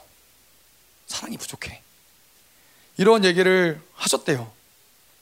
그러면서 이제 그런 모습들 보면서 아, 그래, 나는 사랑이 좀 많이 있지. 생각을 하셨는데, 그래서 이분이 이제 나가서 교회를 개척을 하셨어요. 나가서 이제 교회를 이제 이렇게 얘기하시면 이제 다 여러분 생각해 보시겠죠. 누가 나갔고 누가 개척했고 뭐 그게 뭐가 중요하겠어요. 근데 하여튼 교회를 개척하시고 이제 이분의 어떠한 이 흐름에 따라서 사랑으로 성도들을 품어주고 상담해주고 뭐 맛있는 것도 사주고 용서해주고 이해해주고 여러분 그렇게 따지면은 미국의 이민 교회를 하는 교역자들이 제일 사랑이 많아요. 왜 그러냐면은 제가 아는 제가 옛날에 다니던 교회 이전에 계시던 목사님 되게 유명한 목사님이에요. 그 뭐 얘기해도 되겠죠. 뭐 강준민 목사님이 다니던 교회를 제가 다녔었거든요. 강준민 목사님은 저희 교회 안 계셨고 그 나가고 나서 나서였는데 그분의 이야기를 들어보니까 그러더라고요. 예, 자기 아내가 지금 아파가지고 병에 누워 있는데 성도가 이사한다 그러면은 아내를 뒤로 하고 가서 성도 이사를 도와줬대요. 하, 얼마나 큰 사랑. 가족을 돌보지 않고 성도를 위해서 모든 걸 다 헌신하는 얼마나 큰 사랑이에요. 근데 이분이 그 지금 이 열방교회 계시던 그, 그 목사님이 이제 그렇게 성도들을 섬기고 이해하고 용서해주고 이제 막 그렇게 했다라는 거예요. 그래서 어느덧 이제 시간이 흐르고 보니까는 자기가 하는 사랑이 정말 사랑인가? 하는 의혹이 좀 들더래요. 그래서 이분이 왜 그런 생각을 하셨냐면은 사역을 하다 보니까는 이제 뭐 또 열방교회 와서 이런 모든 영적인 것들을 보고 이러다 보니까는 귀신 한 마리를 축사하지 못하는 자신의 모습을 보면서 귀신 한 마리를 축사하지도 못하는데 그게 도대체 무슨 사랑인가? 이런, 이런 생각이 드는 거예요. 이 영혼이, 교회에 있는 그 영혼이 어둠에 질질 끌려가는데 아무것도 하지 못하고 지켜만 봐야 되는데 그게 도대체 무슨 사랑인가? 아, 이런 생각이 막 든다라는 거예요. 여러분, 사랑은 죽음같이 강하고 질투는 수월같이 잔인하며 불길같이 일어나느니 그 기세가 여호와의 불과 같으니라. 뭐 하나님의 사랑은 여러 가지 측면이 있어요. 여러 가지 측면이 있지만은 하나님의 사랑은 불과 같이 일어난다는 거예요. 여러분 그런 면에서 여러분 열방 교회는 사랑이 차고 넘치는 교회입니다. 예, 이 죽음과 수월과 불길과 예, 귀신 한 마리 마음 편하게 있을 수 없는.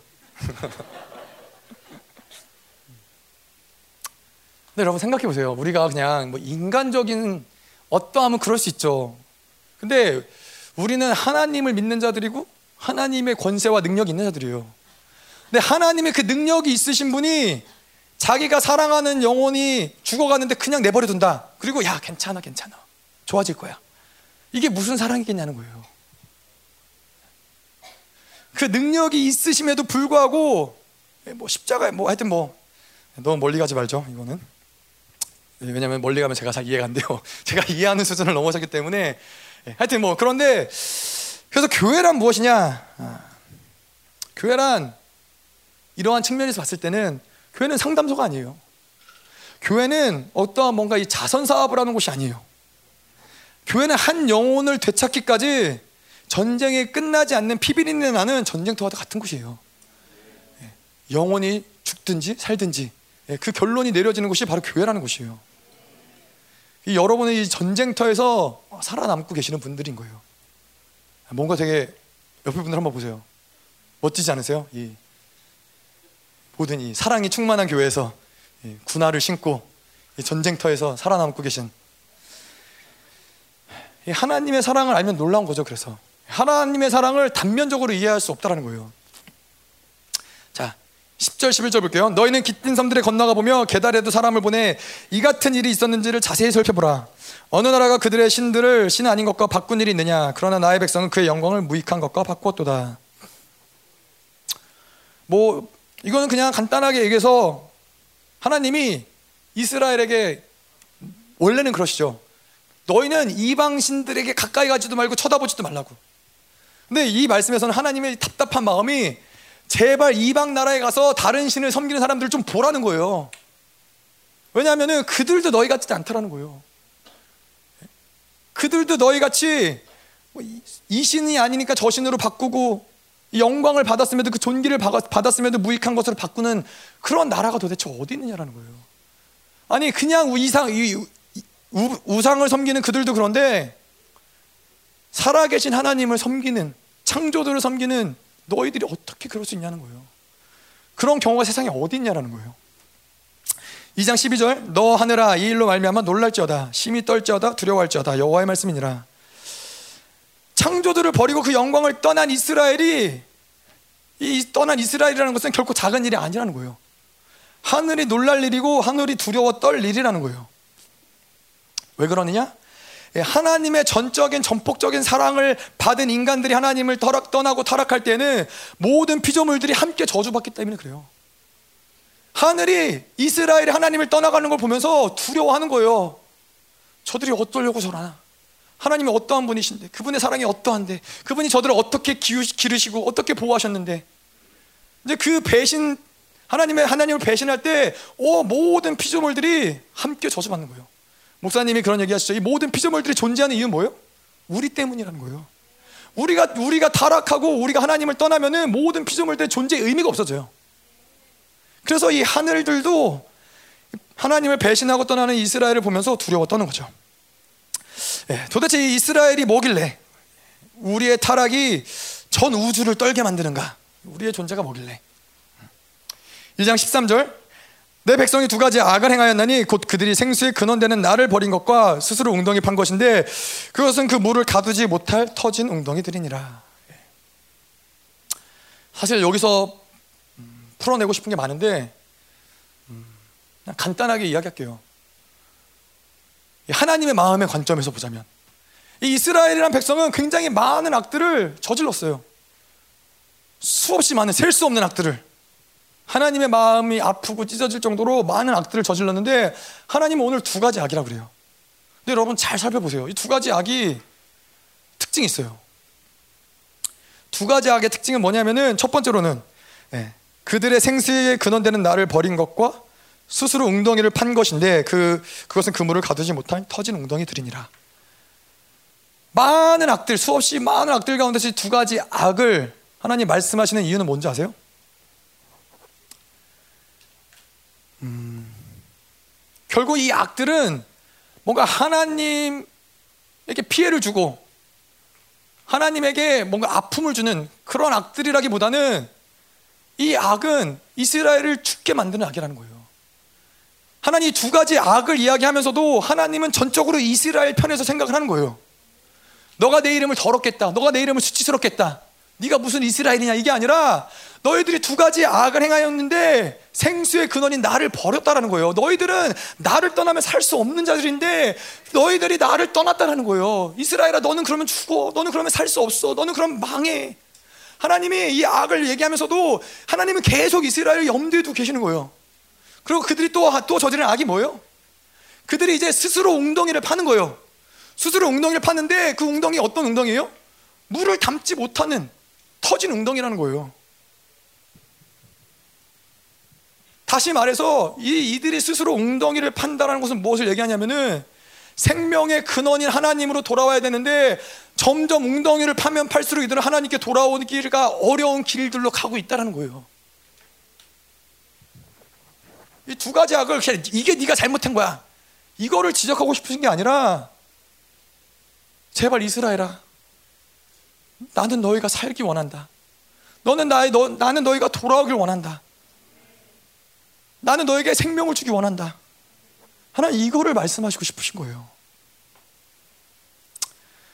여러분 그렇지 않습니까? 하나님이 우, 우, 하나님을 떠나서는 이스라엘은 아무것도 아니에요. 이스라엘이 나라가 있고 궁궐이 있고 뭐 먹을 게 있고 살만한가 보죠. 큰 오산이에요, 여러분. 이스라엘은 뭘 해도 지금 이들이 소유한 게 무엇이든 간에 하나님을 떠나서는 아무 의미가 없어요. 여러분, 이 왕이 없는데 그 궁궐이 도대체 무슨 의미가 있겠어요?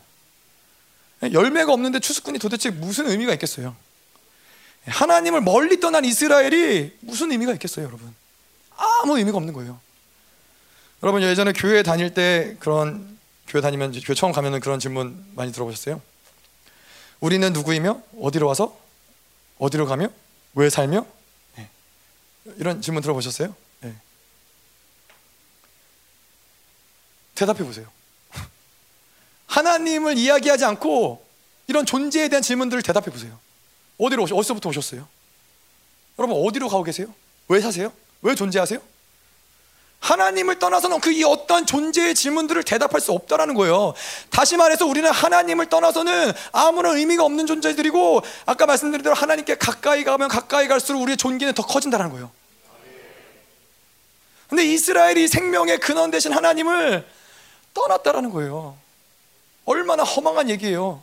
그리고 이들이 살아보겠다고 웅덩이를 파는데 하나님은 보이는 거예요. 그게 너네들이 저렇게 살고자 발버둥을 치고 몸 몸부림을 치고 뭐 어떻게든 조금 더 어, 뭐 편안하게 살아보려고 지금 땅을 파고 하는데 백날 파봐라. 거기서 물이 안 나온다야. 거기서는 너의 생명을 얻을 수가 없어.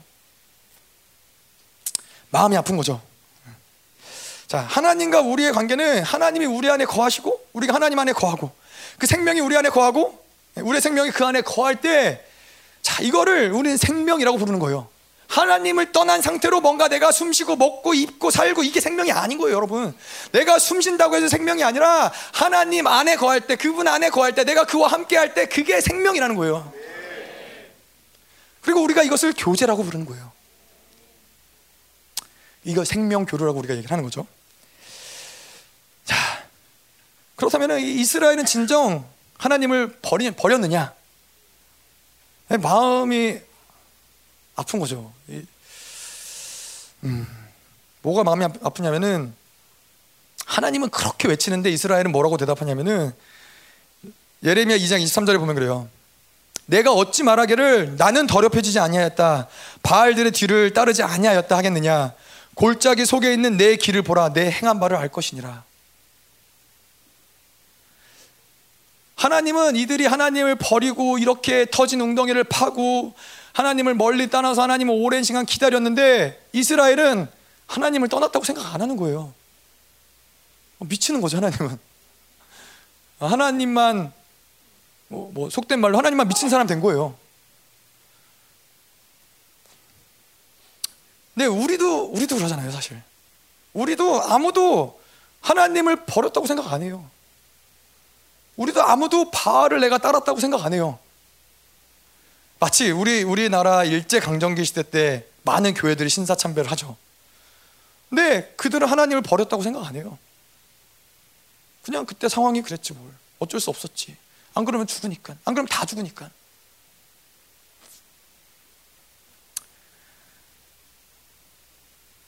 여전히 우리가 하나님과 세상을 동시에 섬기면서도 세상을 즐거워하고 하나님 저 잠시만 하나님 세상을 잠깐만 즐기고 올게요. 그러면서도 하나님을 버리거나 멸시했다고 생각을 안 해요. 생수의 근원이신 그분을 떠났는데도 여전히 살아있다고 생각을 해요. 생수의 근원이신 그분을 떠난 거는 죽은 거예요, 여러분. 죽은 거예요. 생명이 아닌 거예요, 그건 여러분. 육체가 숨쉬고 먹는다고 해서 그게 생명이 아닌 거예요. 자, 근데 왜, 왜 그들이 하나님을 버렸다고 생각 안 할까요? 분명히 하나님을 버렸잖아요. 하나님이 그의, 그들의 귀를 붙잡고 얼마나 소리를 쳤어요. 근데 그들 하나님 버린 거예요. 근데 그들은 버렸다고 생각 안 해요. 자, 그들은 왜냐하면은 여전히 자기네들은 자기네들 안에 하나님을 사랑하는 마음이 있다라고 생각을 해요. 이스라엘의 문제는 하나님을 사랑하지 않은 게 문제가 아니에요. 이스라엘의 문제는 하나님을 완전히 떠나서 전면적으로 우상을 섬긴 게 문제가 아니에요, 여러분. 이스라엘의 문제는 하나님도 섬기고 세상도 섬기고 하나님이 가장 엽겹게 여기는 그런 일들을 행하고 있다는 거예요. 우리의 문제가 뭔지 아세요? 뭐 저의 문제도 마찬가지로. 저의 문제는 하나님을 사랑하지 않는 게 아니에요. 네, 하나님보다 더 사랑하는 게 있는 게 문제예요. 하나님보다 더 사랑하는 게 있는 게 왜 문제가 되는지 아세요? 어느 순간이 되면은 그 내가 더 사랑하는 것 때문에 하나님을 버리는 거예요. 이스라엘도 여전히 하나님을 사랑한다고 생각했어요.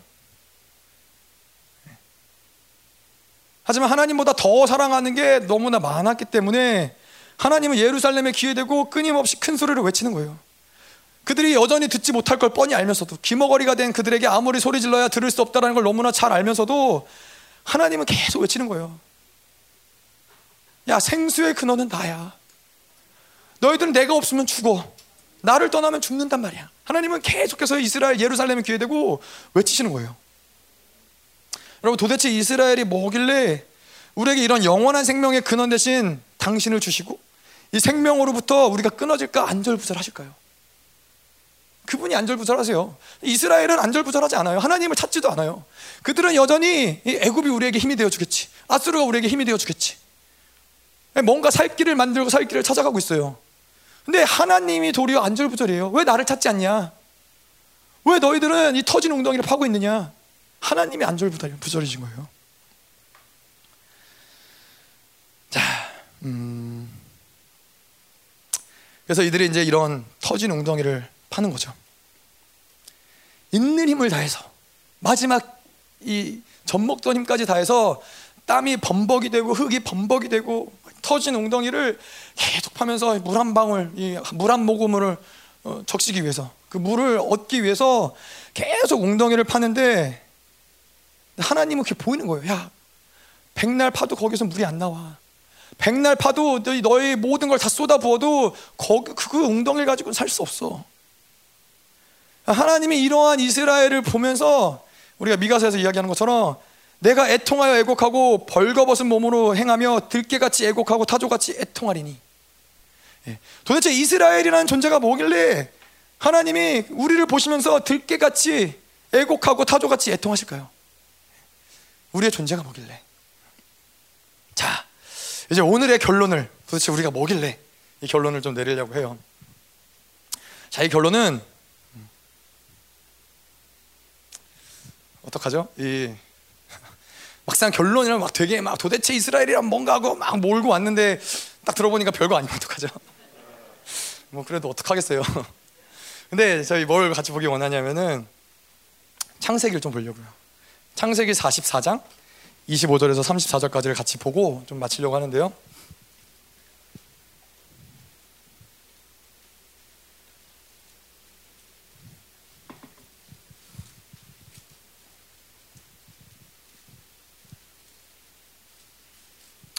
44장 25절에서 34절은 이제 요셉과 총리된 요셉과 이제 유다가 대화를 하는 내용이에요.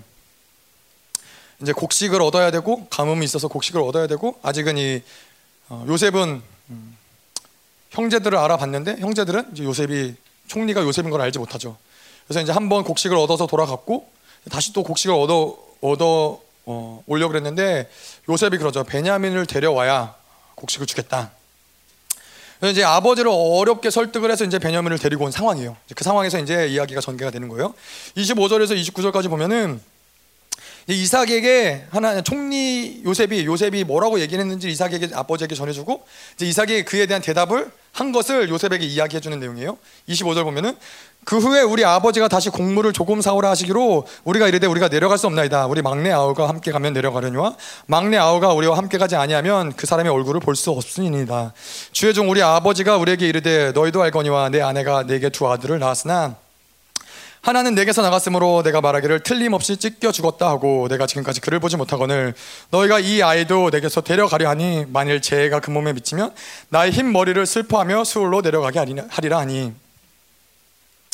요셉을 잃어버린 아버지가 베냐민까지 잃어버릴 수 없다고 아이를 보낼 수 없다라고 그래요. 근데 이제 겨우겨우 설득을 해서 베냐민을 데려오죠. 자, 근데 이제 유다가 요셉한테 대답을 하는데 무엇을 대답하냐면은 이 베냐민과 아버지와의 어떠한 관계냐를 이제 설명을 하는 거예요. 30절부터 볼게요. 아버지의 생명과 아이의 생명이 서로 하나로 묶여 있거늘 이제 내가 주의 종 우리 아버지에게 돌아갈 때 아이가 우리와 함께 가지 아니하면 아버지가 아이의 없음을 보고 죽으리니 이같이 되면 종들이 주의 종 우리 아버지가 흰 머리로 슬퍼하며 수월로 내려가게 함이니다. 유다가 보니까 아버지를 보니까 그리고 이 베냐민을 보고 아버지를 보니까는 뭘 깨달았냐면은 아들의 생명과 아버지의 생명이 하나로 묶여 있다는 거예요. 유다가 보니까 그게 보이는 거예요. 그래서 만약에 이 아들이 돌아가지 않으면은 아버지가 죽겠구나. 유다가 이것을 본 거예요. 자, 이게 바로 오늘 설교의 결론이에요. 예레미야를 보면서 어, 사실 이 말씀을 창세기의 말씀을 보면서 그 말씀을 가지고 예레미야를 봤어요. 아버지의 생명과 아들의 생명이 하나로 연결된 존재. 이스라엘 하나님의 심장이구나. 이스라엘과 하나님은 생명으로 연결된 거구나. 아, 여러분 고린도 후서에서 목사님이 이제 그리스도는 하나님의 형상이라 기억나세요? 형상이라는 말 기억나세요? 히브리 말로 첼렘이라고 하죠. 첼렘이 자르다라는 의미에서 왔다고 목사님이 그러셨죠. 마치 그의 간, 그의 심장, 하나님의 심장을 잘라서 아, 뭘뭐 심장 원래 자르면 안 되죠. 근데 뭐 간을 잘라서 이식하듯이 그렇게 그의 형상을 우리에게 주신 거예요. 근데 목사님 뭐라고 그러셨냐면은 하나님이 우리를 사랑하시는 거는 아 우리를 뭔가 정성스럽게 모든 뭐 최고의 것을 만, 가지고 만들어서 우리를 사랑하시는 게 아니라고 그러셨어요. 하나님이 우리를 사랑하신 이유는 뭐냐면은 그분의 심장을 잘라서 그분의 간을 잘라서 그분의 형상을 띄어서 우리한테 주셨기 때문에 우리를 사랑한다는 거예요. 형상은 창조할 수 있는 게 아니라고 그러셨어요. 우리의 모든 육체, 모든 다른 것들을 하나님이 창조할 수 있지만은 그분의 형상은 창조해서 만들어서 줄 수 있는 게 아니라 형상을 주기 위해서는 하나님의 것을 잘라내야 줬다는, 줬다라는 거예요. 여러분, 질그릇 같은 우리를 네, 아무것도 없는 것 같은 하찮은 우리를 왜 하나님이 사랑하세요? 우리 안에 그 보배를 두셨기 때문에 그래요. 우리 안에 하나님의 형상을 두셨기 때문에 그런 거예요. 본질적으로 동일한 형상이라는 거예요. 우리가 그분은 한 생명으로 엮여 있고 그분과 동질이고 그분과 동일한 형상이기 때문에 그분이 우리를 사랑하시는 거예요. 사랑할 수밖에 없는 거예요. 우리를 포기할 수가 없는 거예요. 여러분 그게 이해가 되세요? 그냥 우리가 율법적으로 늘 생각하면 내가 잘하면 사랑하고 못하면 날 사랑하지 않고라고 생각할 수가 그분은 없는 거예요. 생명이 연결된 관계라는 거예요. 뭐, 뭐, 극단적으로 말하면은 이스라엘이 죽으면은 우리가 죽으면 하나님도 죽는 거예요. 생명이 연결됐다는 건 그런 뜻이에요. 그렇기 때문에 도대체 이스라엘이 뭐길래 하나님을 의지하기만 해도 하나님이 그렇게 기뻐하시며 귀머거리가 돼서 아무것도 듣지 못하는 이스라엘에게 끊임없이 포기하지 않으시고 사랑한다라고 말씀을 하시고 내가 도대체 뭘 잘못했지? 내가 도대체 뭘 잘못했지? 라고 하나님은 계속 자신을 돌아보실 수밖에 없는 이유가 무엇이냐? 우리는 그분의 생명이라는 거예요. 우리는 그분의 심장이라는 거예요, 여러분. 잘라낼래야 잘라낼 수가 없죠. 여러분, 이 잔혹하게 사람들을 죽인 그런 인간들은 심판을 받아 마땅하죠. 그래서 사람들은 살인마, 뭐 사형수, 뭐 이런 얘기로 그들을 부른단 말이에요. 근데 유일하게 그 살인마를 다른 이름으로 부르는 사람이 있어요. 누구죠? 네? 아버지라는 거예요. 아버지는 그 아들이 무슨 죄를 짓고 무슨 살인을 저지르고 무슨 악을 행했어도 여전히 아들이에요. 우리는 하나님께 그런 존재예요. 아니, 단지 아들이 아니라 생명, 아들의 생명과 아버지의 생명은 하나로 연결되어 있다는 거예요.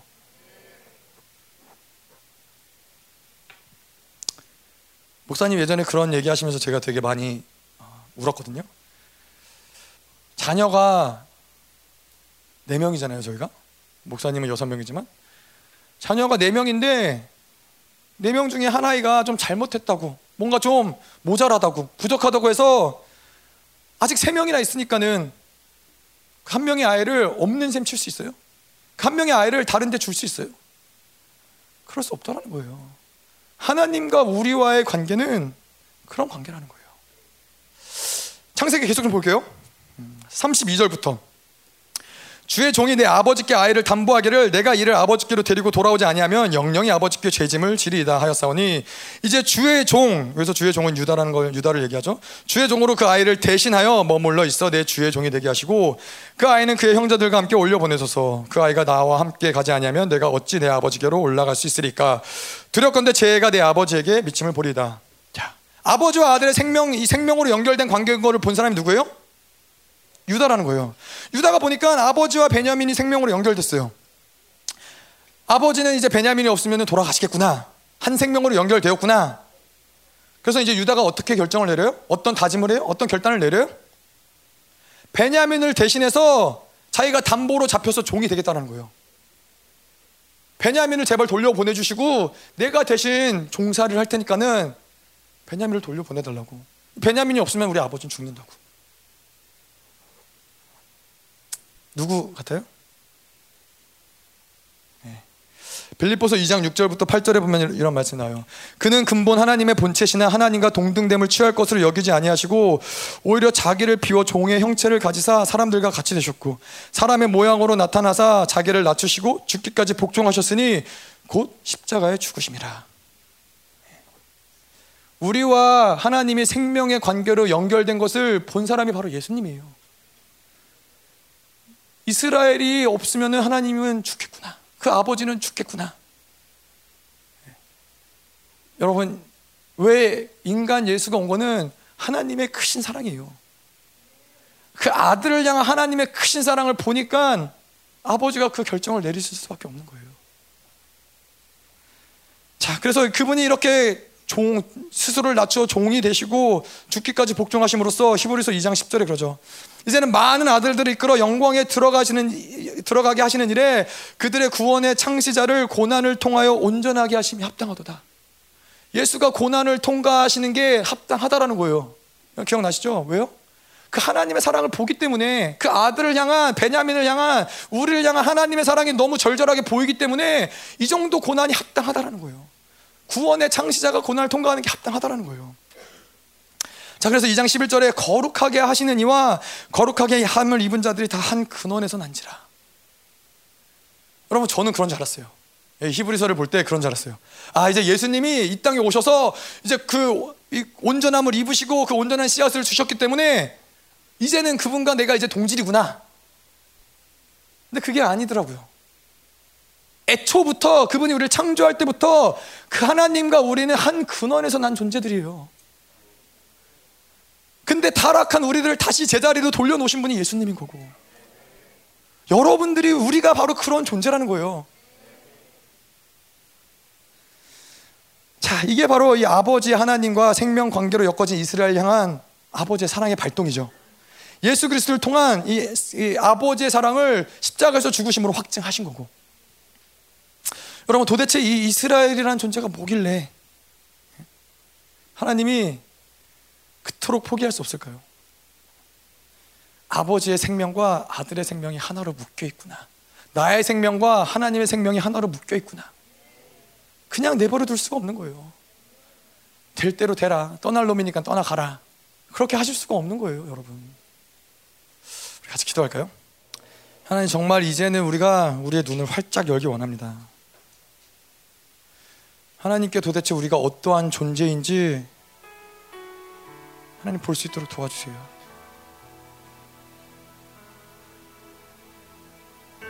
너무나 오랜 시간 우리가 바벨론에 속았고 세상에 속았고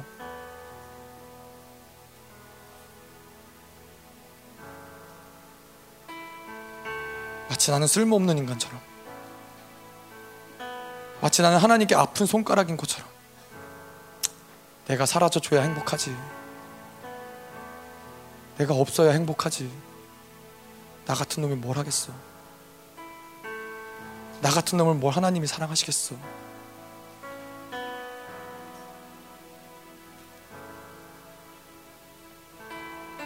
여러분 왜 그토록 하나님이 우리를 부여잡고 놓지 않으시는지? 왜 그 하나님이 우리를 그토록 듣지도 못하는데도 불구하고 우리 귀에다 대고 사랑한다 사랑한다 사랑한다? 왜 그렇게 외치시는지 왜 하나님이 우리가 그냥 하나님 도와주세요? 하나님 저 못해요. 하나님 당신만 의지해요. 근데 그게 왜 하나님을 그렇게 기쁘게 해드리는 것인지? 왜 하나님이 우리를 건드리는 자들을 진멸하시겠다고 하시는지? 왜 거렁뱅이 같은 우리들을 버려두지 아니하시고 함께 하시고 모든 것을 다 포기하시면서 야 나는 너를 비치도록 사랑해 내 모든 것을 다 포기할 정도로 나는 너를 비치도록 사랑해. 하나님 이 시간 우리의 눈을 활짝 열게 하시옵소서. 하나님 이제 이게 믿어지게 해 주시옵소서. 이스라엘을 향한 하나님의 포기할 수 없는 사랑. 죽음보다도 강한 불같이 일어나는 그 하나님의 사랑이 하나님 무엇인지 알게 하여 주시옵소서. 포기할 수 없는 그 하나님의 사랑이 하나님 무엇인지 알게 하여 주시옵소서. 당신은 그냥 우리를 불쌍히 여기시고 긍휼히 여기시는 하나님 그냥 그런 자선 사업가가 아니라 우리를 미치도록 사랑하시는 분임. 나는 너가 너이기 때문에 사랑하는 거야. 나는 너를 포기할 수 없는 거야. 너의 어떠함, 너의 모든 연약함, 너의 모든 것들 때문에 내가 너를 사랑할 수밖에 없는 거야. 이스라엘아, 너는 나의 생명이야. 너는 나의 심장이야. 너의 생명과 나의 생명은 하나로 묶여 있는 것을 제발 좀 눈을 열고 보란 말이다. 너와 나는 뗄래야 뗄 수 없는 너와 나는 결 결코 분리될 수 없는 결코 포기할 수 없는 너는 나의 생명이라는 것을 보란 말이다. 더 하나님의 시간 우리의 눈을 활짝 여시옵소서 더 하나님 부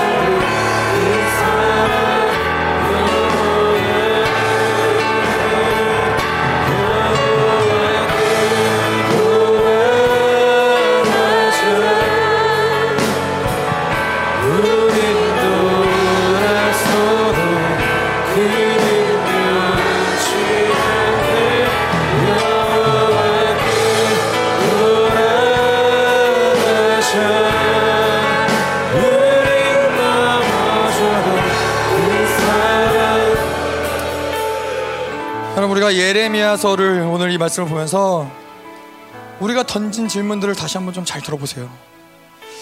도대체 이스라엘이 뭐길래 하나님은 심판을 내리면서도 사랑을 고백하시는가? 도대체 이스라엘이 뭐길래 아니 우리가 뭐길래 하나님이 우리가 하나님을 의지만 해도 이렇게 기뻐하시는가?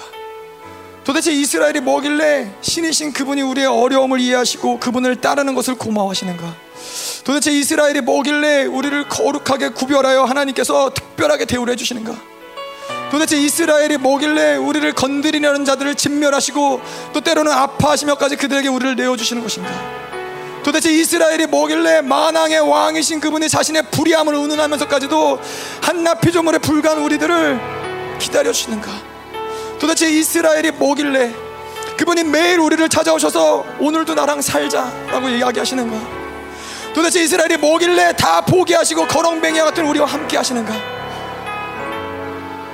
도대체 이스라엘이 뭐길래 떠날 놈이 떠난 것 뿐인데 왜 여전히 지켜주지 못해서 도와주지 못해서 안달이 나셨나? 도대체 이스라엘이 뭐길래 항상 최고만을 주시며 최고만을 약속하시고 최고로 대우하시는가? 도대체 이스라엘이 뭐길래 죽음보다 강인한 사랑으로 우리를 끝까지 되찾아 오시겠다고 하시는가? 도대체 이스라엘이 뭐길래 우리의 타락이 전 우주를 떨게 만드는 것인가? 도대체 이스라엘이 뭐길래 우리에게 이러한 영원한 생명의 근원이신 당신을 주시고 이 생명으로부터 우리가 끊어질까 안절부절하시는가? 도대체 이스라엘이 뭐길래 그분이 우리를 보시며 들깨같이 애곡하고 타조같이 애통하시는가? 아버지와 그 아들의 생명은 하나로 묶여 있어요. 여러분들이 아무리 음행을 저질러도 여러분들이 아무리 음란해도 여러분들이 아무리 하나님의 이름을 더럽히고 수치스럽게 여겨도 하나님의 대답은 늘 동일해요. 너는 나의 생명이다. 너는 나의 아들이다. 너는 나의 형상이다. 하나님 이젠 결코 하나님 이것을 빼앗기지 않게 하여 주시옵소서. 하나님 결코 이 바벨론에게 속지 않게 하여 주시옵소서.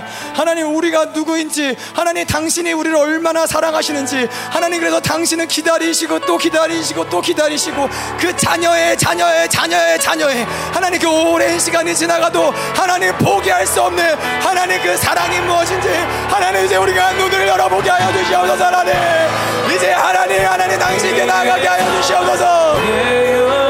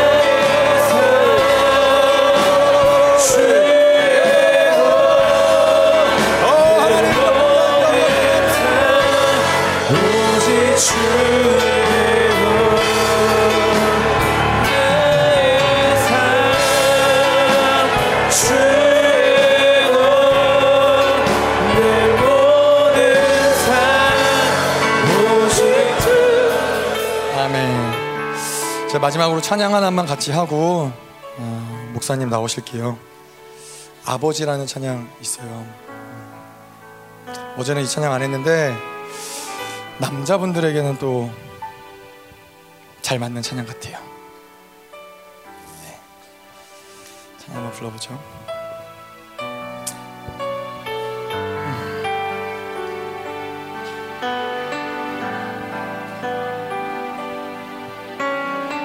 사랑하시는 그늘이 보시는 아버지. 내 아버지 세상 그 무엇과도 날 바꾸지 않는 아버지. 내 아버지 지나고 또 지나가고 강물같이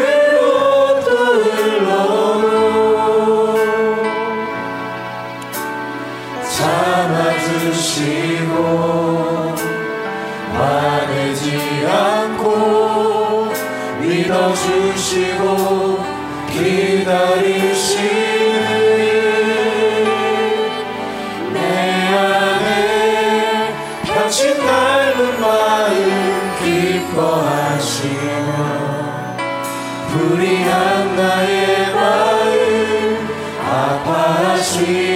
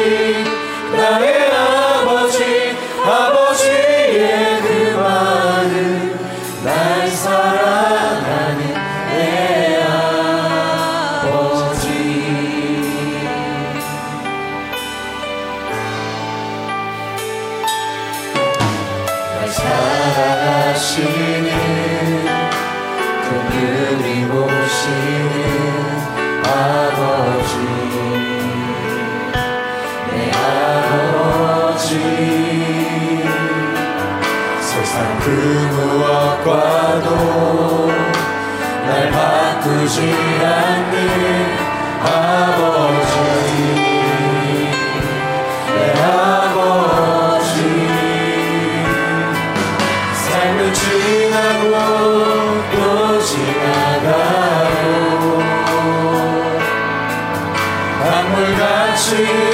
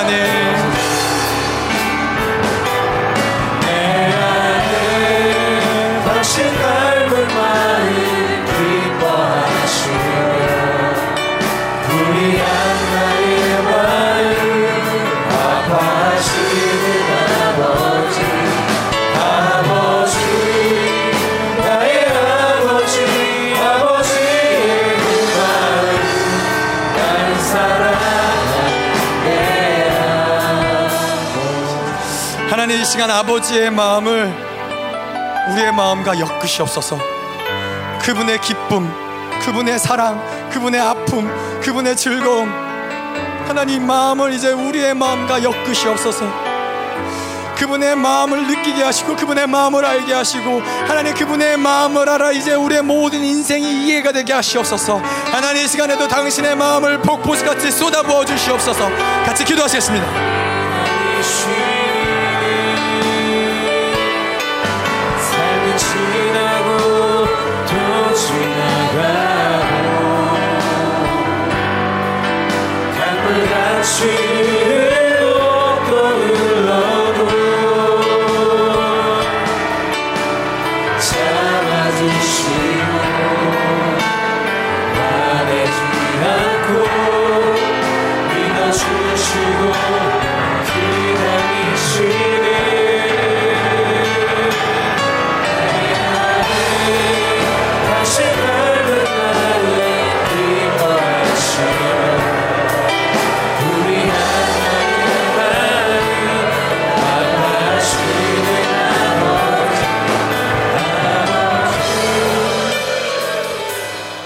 할렐루야. 아멘. 하, 호세아서를 굉장히 걱정해 주는구만. 예, 호세아서 조정희 목사 해도 되겠네 그죠? 예, 할렐루야. 예. 아니면 에레미야 2장 14절은 그런 사랑을 배반한 이스라엘 악이 뭔가? 그리고 어, 그의 심판이 뭔가? 이게 에레미야 2장의 결론이거든요. 그럼 내 다음 주에 2장 에레미야를 결론까지 내든가 자, 그래요. 하나님의 사랑을 이야기한다는 것은 한 교회가 에, 간단한 문제는 아닙니다. 한 가지 잘한다고 되는 문제는 아니고. 음. 그래요. 열방교회는 사랑이 없지요. 이제까지 사랑 얘기는 해본 적이 없으니까 내가 어? 그렇죠. 아, 이제 23년 만에 드디어 이제 사랑 얘기를 하는데 우리가 음. 그래요. 지금 호세아를 왜 갈등하고 있냐? 아. 내 31년 사역을 지금 정리하는 시간인데 이게 정리하는 시간이에요. 그래서 이제 이제까지 우리 열방교가 온 23년 동안 과정을 얘기하자면 한마디로 뭐냐면 결론을 갖고 결론을 향해서 왔어야 돼 그렇죠? 뭐예요? 하나님 사랑의 결론이 그렇죠? 근데 호세아서가 어려운 게 뭐냐면 호세아서는 사랑부터 시작해야 돼. 이게 또 어려운 또 어려운 얘기 하는 것 같아 그죠? 그래서 이거를 이제 사랑 사랑부터 얘기해야 돼 호세아는. 이거를 이제 어떻게 해야 되나 고민하는 거야 지금 내가. 그래서 이, 이 이제 열방 교회는 거의 이 진리가 완성돼가고 이제 그 하나님의 사랑을 이야기할 때가 됐는데 그 사람들은 자기가 원하는 사랑을 자꾸만 받아 그죠. 어. 어, 남편 사랑 못 받은 여자는 어, 부인을 진짜로 사랑하는 남편을 보면 그게 사랑이라고 생각하고 어, 또 가난한 사람은 돈 주면 사랑이라고 생각하고 응? 그죠?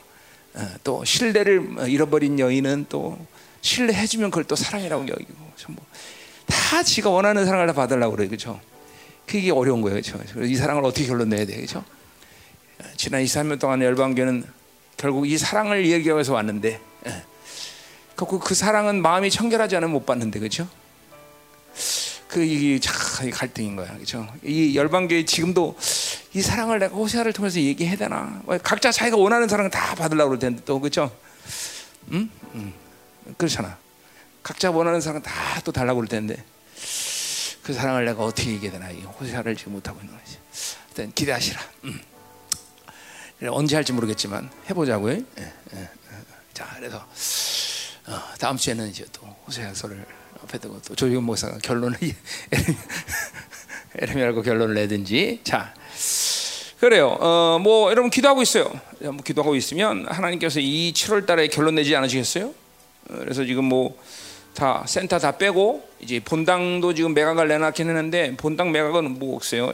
안 되면 뭐 이 매각 안 하고 그냥 바로 세 주고 나가도 되니까 예, 이제 다 지금 이제 이제 일관만 이제 지금 11월 달이면 다 나갑니다. 하나씩 하나씩 빠져나가니까 어, 여러분 기도해 주시고 어 하여튼 지금도 말했지만 열방교회는 이제 이 모든 걸 결론 내는 시간에 있어요 전부 다. 다 이제 진리도 섰고 어, 나 자신도 사역을 지금 계속 결론 내고 있습니다. 대만 결론 냈고 일본 결론 냈고 어, 스와질랜드도 지금 결론을 사실 내는데 어, 귀국해라 김성영 목사님한테 벌써 몇 달 전에 예, 내가 귀국을 하라는데 근데 드디어 터졌어. 예, 지금 거기 지금 왕정을 복, 어, 무너뜨리고 이제 대통령 뽑겠다. 예. 그래갖고 지금 강도가 들고 난리가 났어요. 기도해 주세요. 음. 그래서 그 땅을 거길 정리를 하고 들어와야 되니까 김성영 목사님 간 건데 좀 정리하기가 쉽지 않아요. 근데 뭐 스와질랜드도 그런 거죠.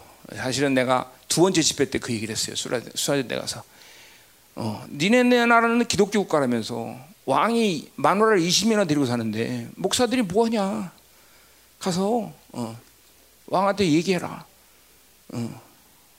그 얘기야. 그때 그 목사들은 그거 못 받아들였어요.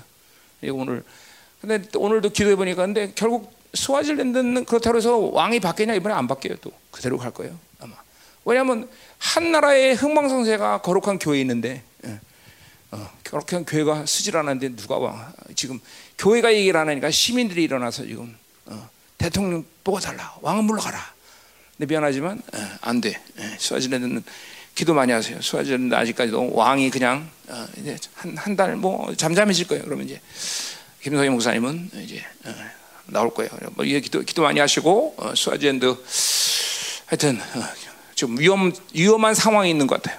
어, 뭐 어제도 도둑들이 들어왔다고 그러고 계속 강도 들고 지금 뭐 음, 한국 사람들도 어, 교민들도 많이 어, 당하는 거 봐요. 그래서 안전하게 있다가 어, 잘 정리하고 들어오도록 중부팀들 다 들어가죠 연락 들어갔죠? 예, 강하게 기도해야 돼요. 그래서 지금 연락이 뭐 인터넷도 안 된다는데 지금 연락이 왔어요. 사이 그래서 지금 스와질랜드는 그래서 정리로 들어갑니다. 사실 몇 달 전에 얘기를 했어요. 사실 몇 달 전에 정리를 하십시오. 정리하고 빨리 들어오십시오. 그래서 그렇게 했는데 일이 터졌어요. 그래서 음.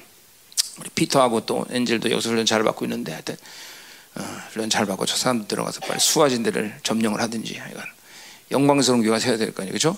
그러니까 결국은 한 나라의 흥망성쇠는 교회에 있습니다. 그렇죠?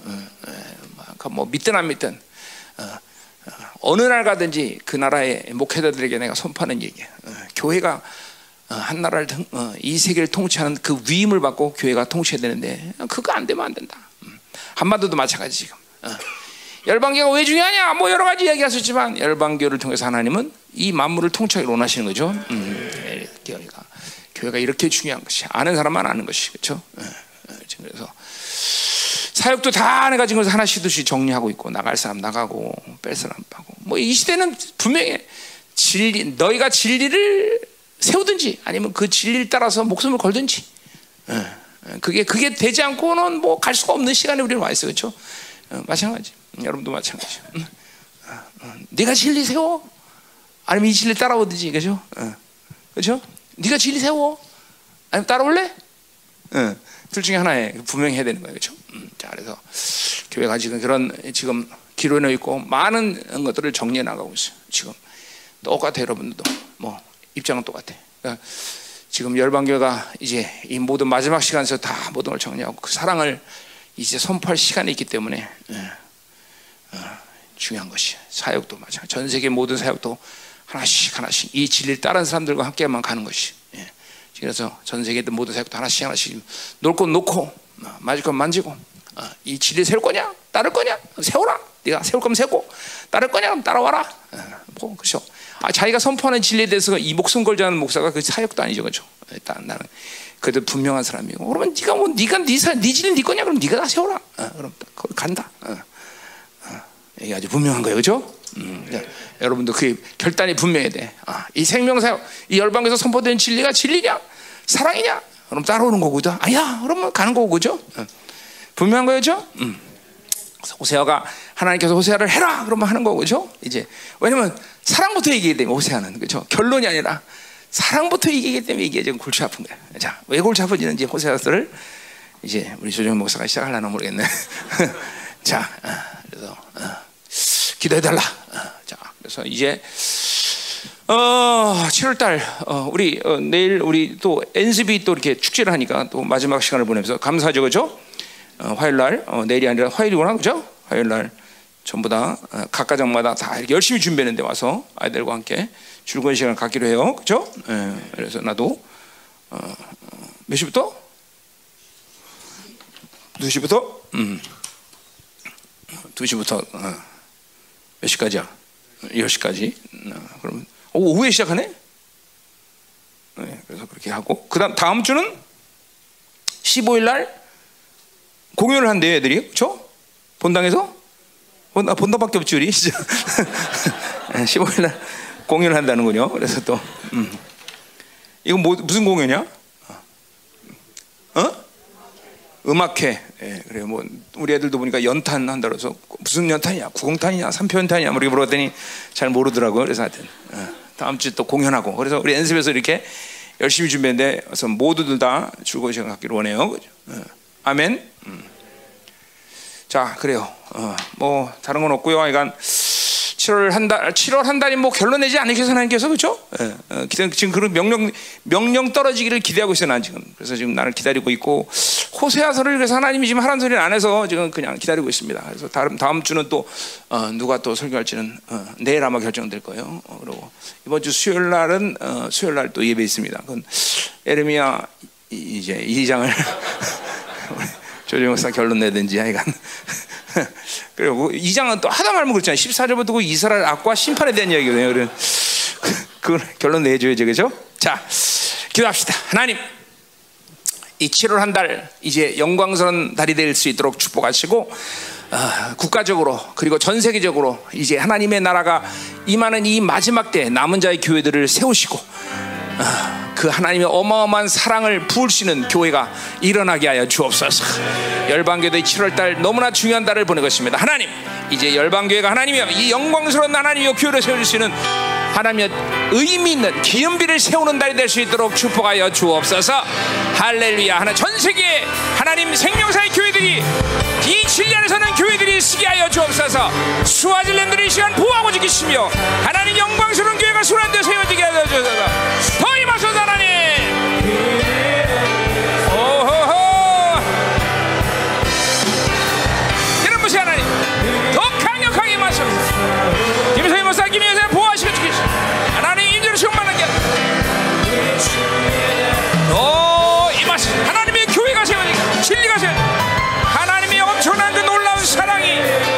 폭포처럼 쏟아지게 도와주시오. 하나님 교회를 새롭게 하소서. 열방교회를 새롭게 하소서.